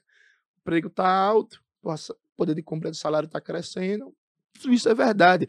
Tanto que até hoje tem uns petistas escroto pra caralho, que é, é mais PT que a classe é, mais pelo PT que a classe trabalhadora, inclusive como eu acho que é a maioria dos petistas hoje, é, que fala assim: não, mas é um absurdo, como é que se explica isso? Porque o emprego tava alto, é, é o salário mínimo tava crescendo, porra, tava, bicho. O emprego tava alto, o salário mínimo tava crescendo, mas as cidades estavam um caos cada vez maior, o transporte cada vez pior. E aí a pessoa que, inclusive, que começou a ter acesso ao ensino superior, ao ensino técnico, a mais cultura, a mais ler, por exemplo, antes eu olhava para o hospital lotado, para aquele pronto-socorro do hospital, que parece um filme de terror, e achava aquilo ali normal, deixou de achar. Que bom! Começou a ficar, não, por que o hospital é assim? Não, porque é, eu tenho que passar quatro horas nesse ônibusinho é, lixoso, enquanto a, a, burguesia paulista tá dando um rolê por aí de helicóptero, pousando em heliporto de prédio em prédio para não pegar trânsito. Não, o que, que, é isso? Acho que isso, isso é uma coisa, isso é um segundo elemento. E um terceiro elemento é que, veja, é,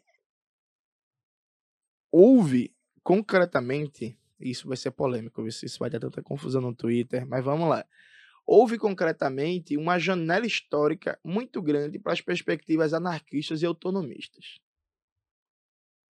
Sabe? Sim, concordo. Teve um espírito do tempo no final da primeira década dos anos 2000 muito forte de renovação, de horizontalidade, de autonomia. Isso, quando chega no Brasil, encontra um processo das entidades tradicionais muito burocratizadas, engessadas, com pouca base, e a tal da oposição de esquerda socialista, ao, ao PT e ao bloco, ao bloco do PT, né? PT, PCdoB, por aí vai. O PCB na época era muito pequeno, Inclusive é curioso que a gente deu um boom muito grande depois de junho de 2013. Então, muita gente que participou de junho de 2013, como eu, decidiu virar comunista. As organizações eh, se fala muito mal, mas ninguém vai, ninguém fala dessa parte, né? Que as pessoas elas entraram em partido, começaram a militar depois. O de MTST, por exemplo, que agora tem várias tretas com autonomistas, o MTST deu um boom depois de junho de 2013. Que até então o MTST existiu o quê? Em quatro, cinco estados, e mesmo em São Paulo, por exemplo, não tinha a expressão que tem hoje. Mas veja, teve um, uma, uma, janela histórica para o autonomismo gigantesca que quando chega no Brasil, bicho, isso começa a se capilarizar em organizações em rede, isso começa a crescer em vários movimentos e é, a hostilidade que se teve às organizações tradicionais e tal se deu muito porque, concretamente, os anarquistas e autonomistas, de suas variadas matizes, estavam melhores posicionados do ponto de vista teórico e político e de espírito do tempo para liderar aquilo. E perderam.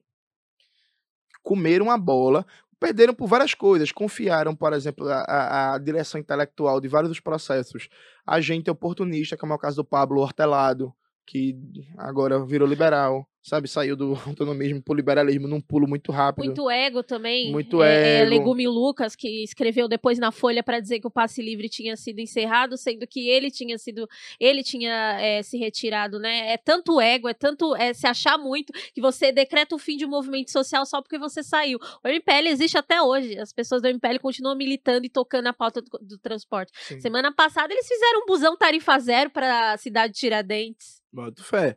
E além disso, eu acho que também houve um certo problema, um fetiche do, do, do, do autonomismo, que foi a incapacidade de unir num comando único as diversas forças, movimentos, organizações e tal. Quando vira assim, ó, bicho, o bagulho tá crescendo. Tá crescendo muito, a gente precisa manter isso dentro de uma linha justa, senão o negócio vai desandar, por exemplo. O, a própria dinâmica do anarquismo é, dificulta fazer isso, né? Inclusive, é, no mínimo umas quatro vezes na história, o anarquismo perdeu uma revolução na mão, porque quando chegou na hora do vamos ver, não conseguiu ter um comando centralizado e foram esmagados. Você acha que a questão é, da dificuldade de centralização é, com outras forças que divergem é, ideolo ideologicamente foi um problema para 2013? Eu acho que foi na hora de perder o comando. Eu acho, porque veja, é claro que veja, veja, isso é importante. O final do Paulo Henrique Amorim Admiro muito a história, a biografia dele. Agora, o Paulo Henrique Amorim, na época, como vários petistas, pediu para a polícia descer o cacete. Henrique... O próprio prefeito da época, né, Fernando é, Haddad? É, Fernando Haddad, que é o fofo, né, vegano, é, toca é. guitarra, não sei o quê, que foi abraçar com Geraldo Alckmin, e ficou todo mundo pedindo... É, o, o Brasil 247 até hoje tem várias matérias dizendo que a polícia tem que descer o cacete, que tem que mandar batalhão de choque, por aí vai. É, a, a esquerda hegemônica fez um processo de criminalização muito grande. A esquerda socialista, PSOL, é, PSTU, PCB, não entendeu. Foi um clima meio de barata voa. Assim, meu irmão, é isso. Então, foi uma situação difícil, inegavelmente. Agora, especialmente em São Paulo, me parece, e no Rio Grande do Sul, existia uma possibilidade de concepções de organizações anarquistas, autonomistas, terem disputado melhor e segurado melhor o negócio e talvez terem dado outros rumos. O caso concreto é que, eu até explico isso no vídeo, junho de 2013 foi um grande vácuo. Porque, de um lado, as organizações do campo democrático popular, e aí leia PT, PCdoB, por aí vai, um, a majoritária da Única, dirigida pela UJS, que é a juventude do PCdoB, foram incapazes e inertes de disputar esse movimento, porque tem um compromisso com a ordem burguesa, porque depende de financiamento e campanha empresarial de empresas de ônibus, e não ia um patal de verdade passe livre por aí vai. Do outro lado, você tinha um campo da esquerda socialista que é, ou muito pequeno ou muito burocrático e, com uma lógica muito ruim, como é o caso do PSTU, ou perdido mesmo, assim, como era o pessoal, exemplo, de 2013, o pessoal ficou muito perdido, assim.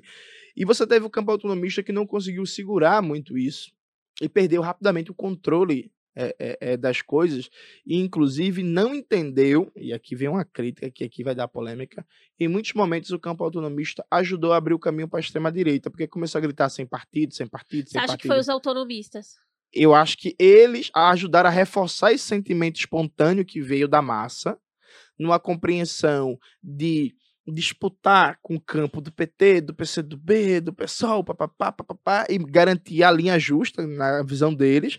Só que nesse processo eles não perceberam que esse sem partido também era uma, um, um, algo necessário para a burguesia via meios de comunicação também fazer a disputa por dentro e a extrema direita, porque veja, tem um episódio, eu não sei nem se pode falar, agora pode falar, acho que não tem problema mais não.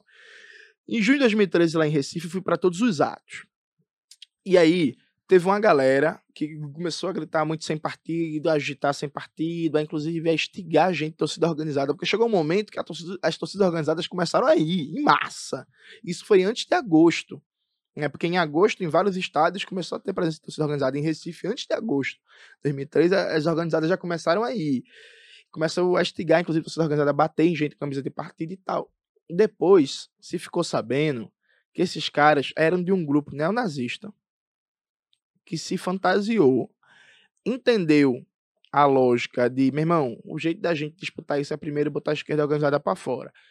E houve objetivamente uma unidade tática entre alguns, algumas pessoas autonomistas e neonazistas. Claro que os autonomistas não sabiam, deixando claro, né? Que eram neonazistas, mas houve unidade tática para botar a esquerda partidária para fora e depois os caras disputarem lá dentro. Esse povo dessa época, hoje está tudinho numa, em organizações é, é, bolsonaristas e por aí vai. Tem até um famoso vídeo que está no YouTube de uma briga na UFPR, no Cefis, no Centro de Ciências Humanas. Esse vídeo está no YouTube, gente. Podem procurar na época da eleição. Boa parte da galera que estava em junho de 2013, desses grupos neonazistas gritando sem partido, tá lá nesse vídeo na briga em grupos bolsonaristas, tá ligado?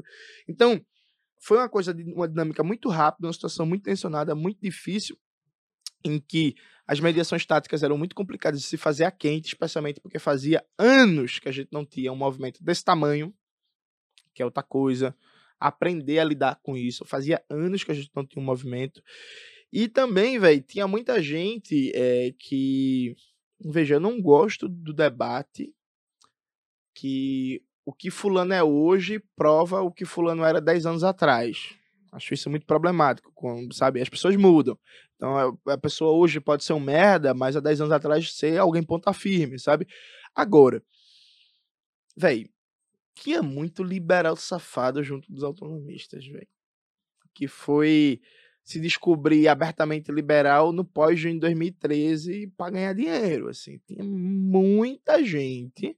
E eu citei o Pablo Hortelado, o Pablo Hortelado é só o nome mais chamativo, mais famoso, mas assim, é, tem alguns nomes, inclusive, que não se pode falar, né? Mas a gente conhece dos bastidores, das organizações, papapá, dos coletivos de, de comunicação e cultura que pipocaram também ali. Que bicho.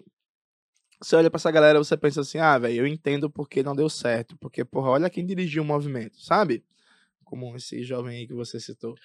Você, você, a gente está falando aqui de, de 2013, mas não tem como não falar do PT, né? Porque agora é uma opinião minha mesmo. Eu acho que é, não teve uma parte que não entendeu o que estava acontecendo, que estava muito confortável, mas teve uma, uma parte que partiu para os pedidos, pedidos de criminalização, porque entendia que não podia se sacrificar a figura de um prefeito do PT é, para uma discussão e para um avanço de uma luta social.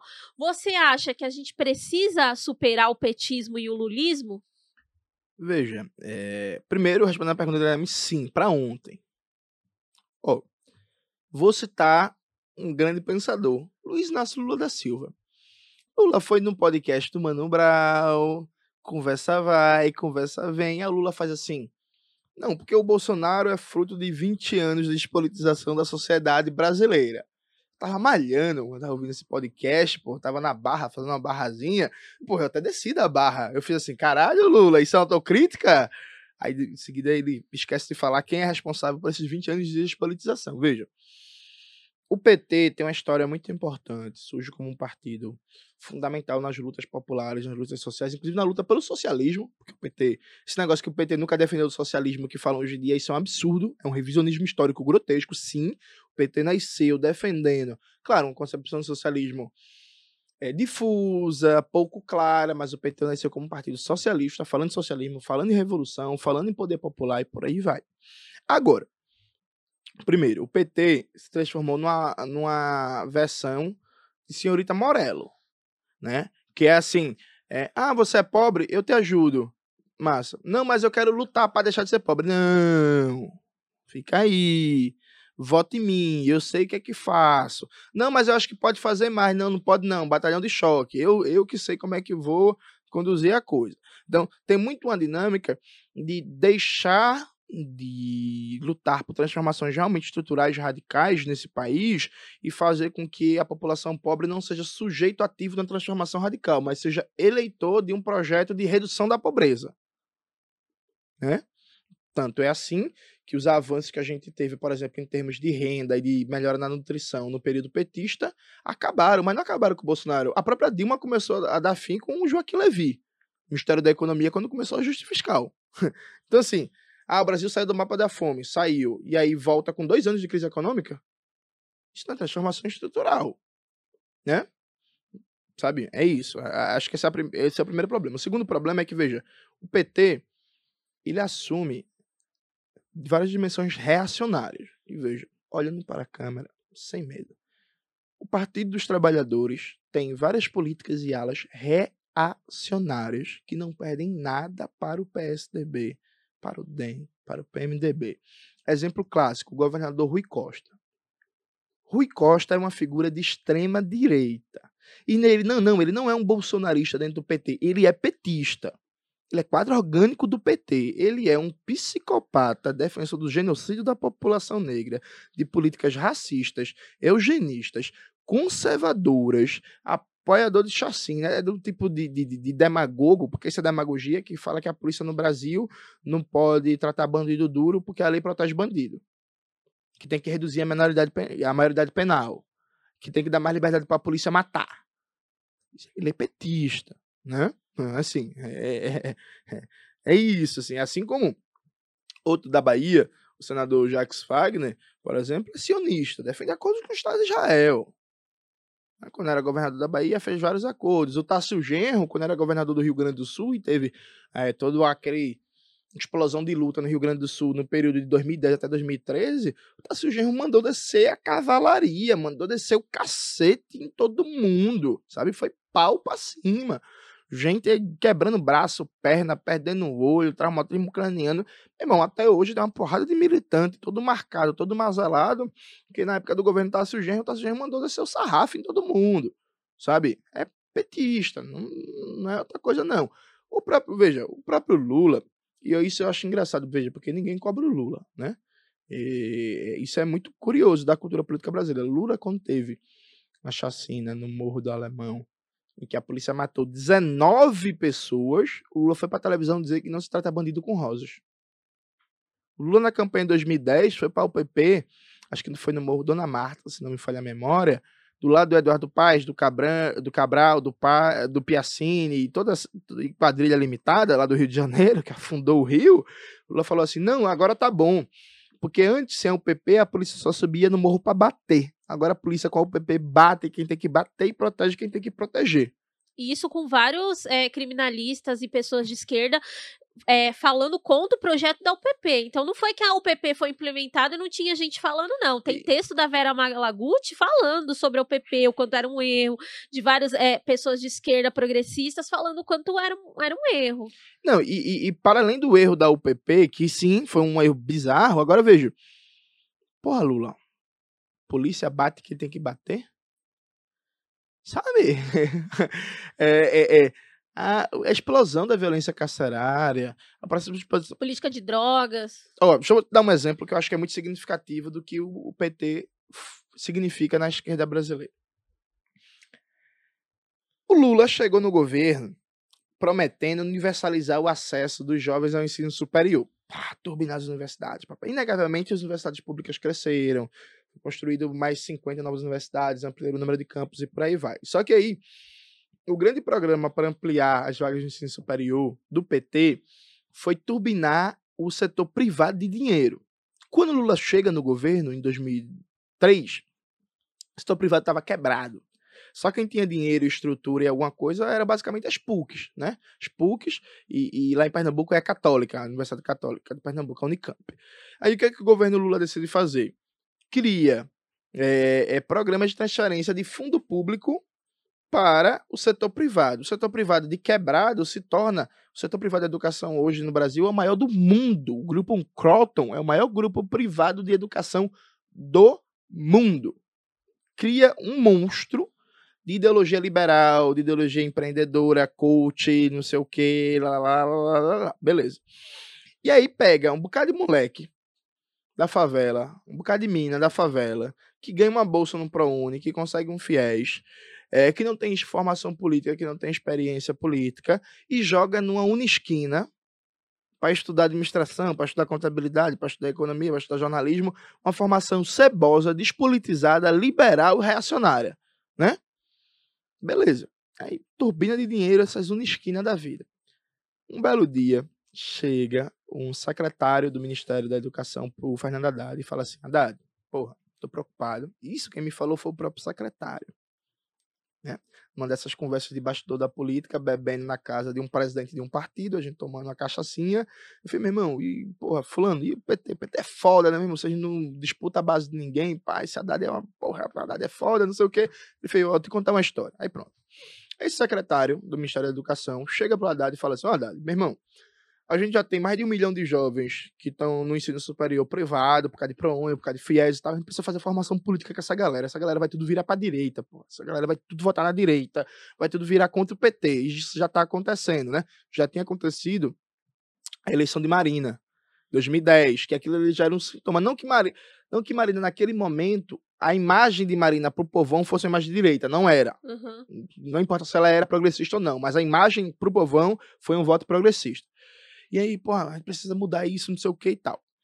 E aí, bicho, a ideia que o Cabo apresentou foi um programa muito barato. Era pegar os alunos do ProUni e fazer um encontro nacional de ProUnistas, com etapa municipal, etapa estadual e etapa nacional, para os caras, para a galera debater as demandas, ter as palestras, formação política, os, os, grupos de trabalho, os debates, a reflexão, um encontro nessa dinâmica uhum. de, porra, vamos debater, vamos conversar sobre os problemas do país, das universidades, da educação, do programa.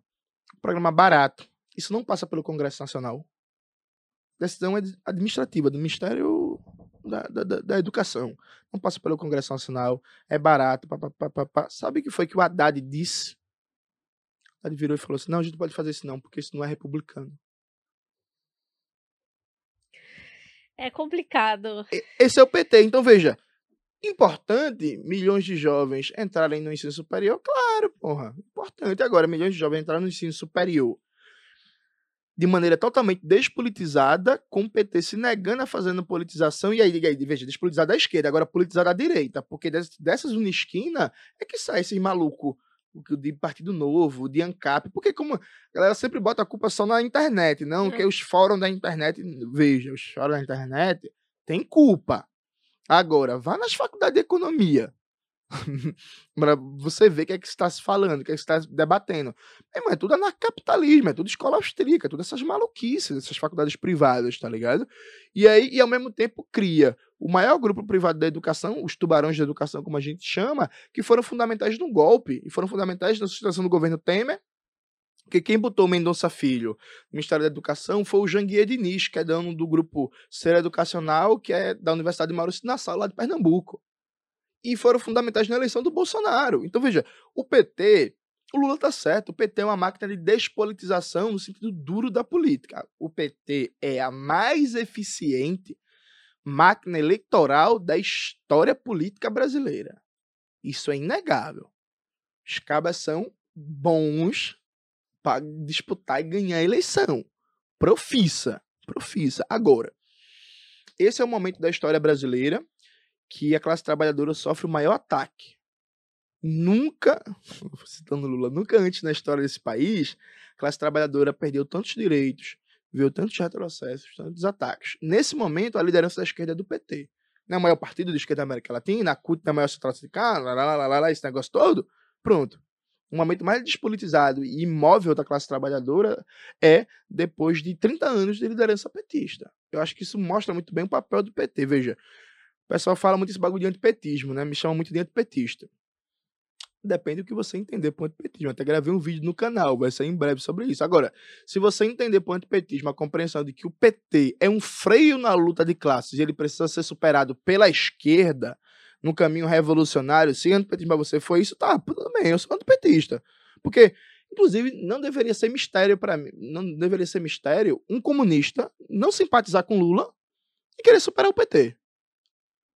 Né? Porque se você é comunista defende um projeto de revolução brasileira, você quer superar o PT e você não simpatiza com o Lula. É porque o Lula, é porque Lula também é muito malandro, Lula é muito esperto, porra. Lula no governo Dilma, no primeiro governo Dilma, Lula ficava dando palestra para empresário, tirando onda com a esquerda, tá ligado? Tem várias matérias. Lula falando assim: ah, não, a maturidade me afastou da esquerda. Ah, eu só era radical quando eu era jovem eu sou um cara de centro, Dilma é que é de esquerda, várias matérias, é porque Lula tava com todos os empresários babando ele, Instituto Lula bombando, várias palestras, várias viagens de jatinho e por aí vai. Lula ficava atacando, as esquerdas atacando, atacando, atacando. Um discurso bem estilo Ronald Reagan, Margaret Thatcher, tá ligado? Ah, ser radical, ser de esquerda é coisa de jovem. Jovem, jovem. Quando você cria maturidade, você larga isso. Aí depois o Lula vira o discurso mais à esquerda quando a burguesia solta ele, né? Se ele ganha a próxima eleição, é a mesma dinâmica de novo, tá ligado? E essa dinâmica fode a gente, não emancipa a classe trabalhadora. Agora, eu nunca entrei na vibe de querer superar o PT e o lulismo por um discurso lá Luciano Genro 2014, corrupção, corrupção, corrupção, corrupção, corrupção, corrupção, e agora o discurso Ciro Gomes né? Que é Lula é o maior líder de quadrilha, Lula é ladrão, Lula rouba. Nunca entrei no discurso moral, a Lula bebe, a Lula é analfabeto, Lula, o Ciro Gomes deu uma, entrevista falando que o Lula não lê. Aqui o Lula não estuda, assim, preconceito e classe, inclusive, né? Concretamente. Meu debate é, em oposição ao PT sempre foi um debate no da tática da estratégia. Nunca foi um debate moral que Dilma é nervosa, que Dilma é grossa, que Lula bebe, que roubaram, que o PT roubou e que o PT corrompeu mensalão, mensalão, mensalão, mensalão, mensalão, sabe?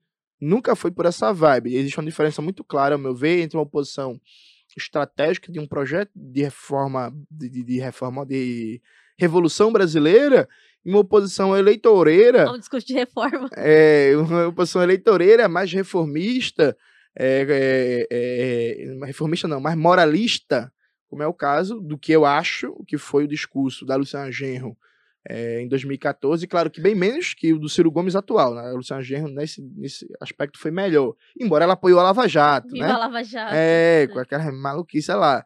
E o discurso atual do Ciro Gomes, né? Acho que é importante muito diferenciar, porque inclusive é muito cômodo para o petista resumir todo mundo que discorda e critica o PT ao boçal do Ciro Gomes tá ligado? Que fica atacando todo mundo, um discurso, um discurso inclusive incoerente, porque o Ciro diz que Lula é líder da maior quadrilha que o Brasil já viu.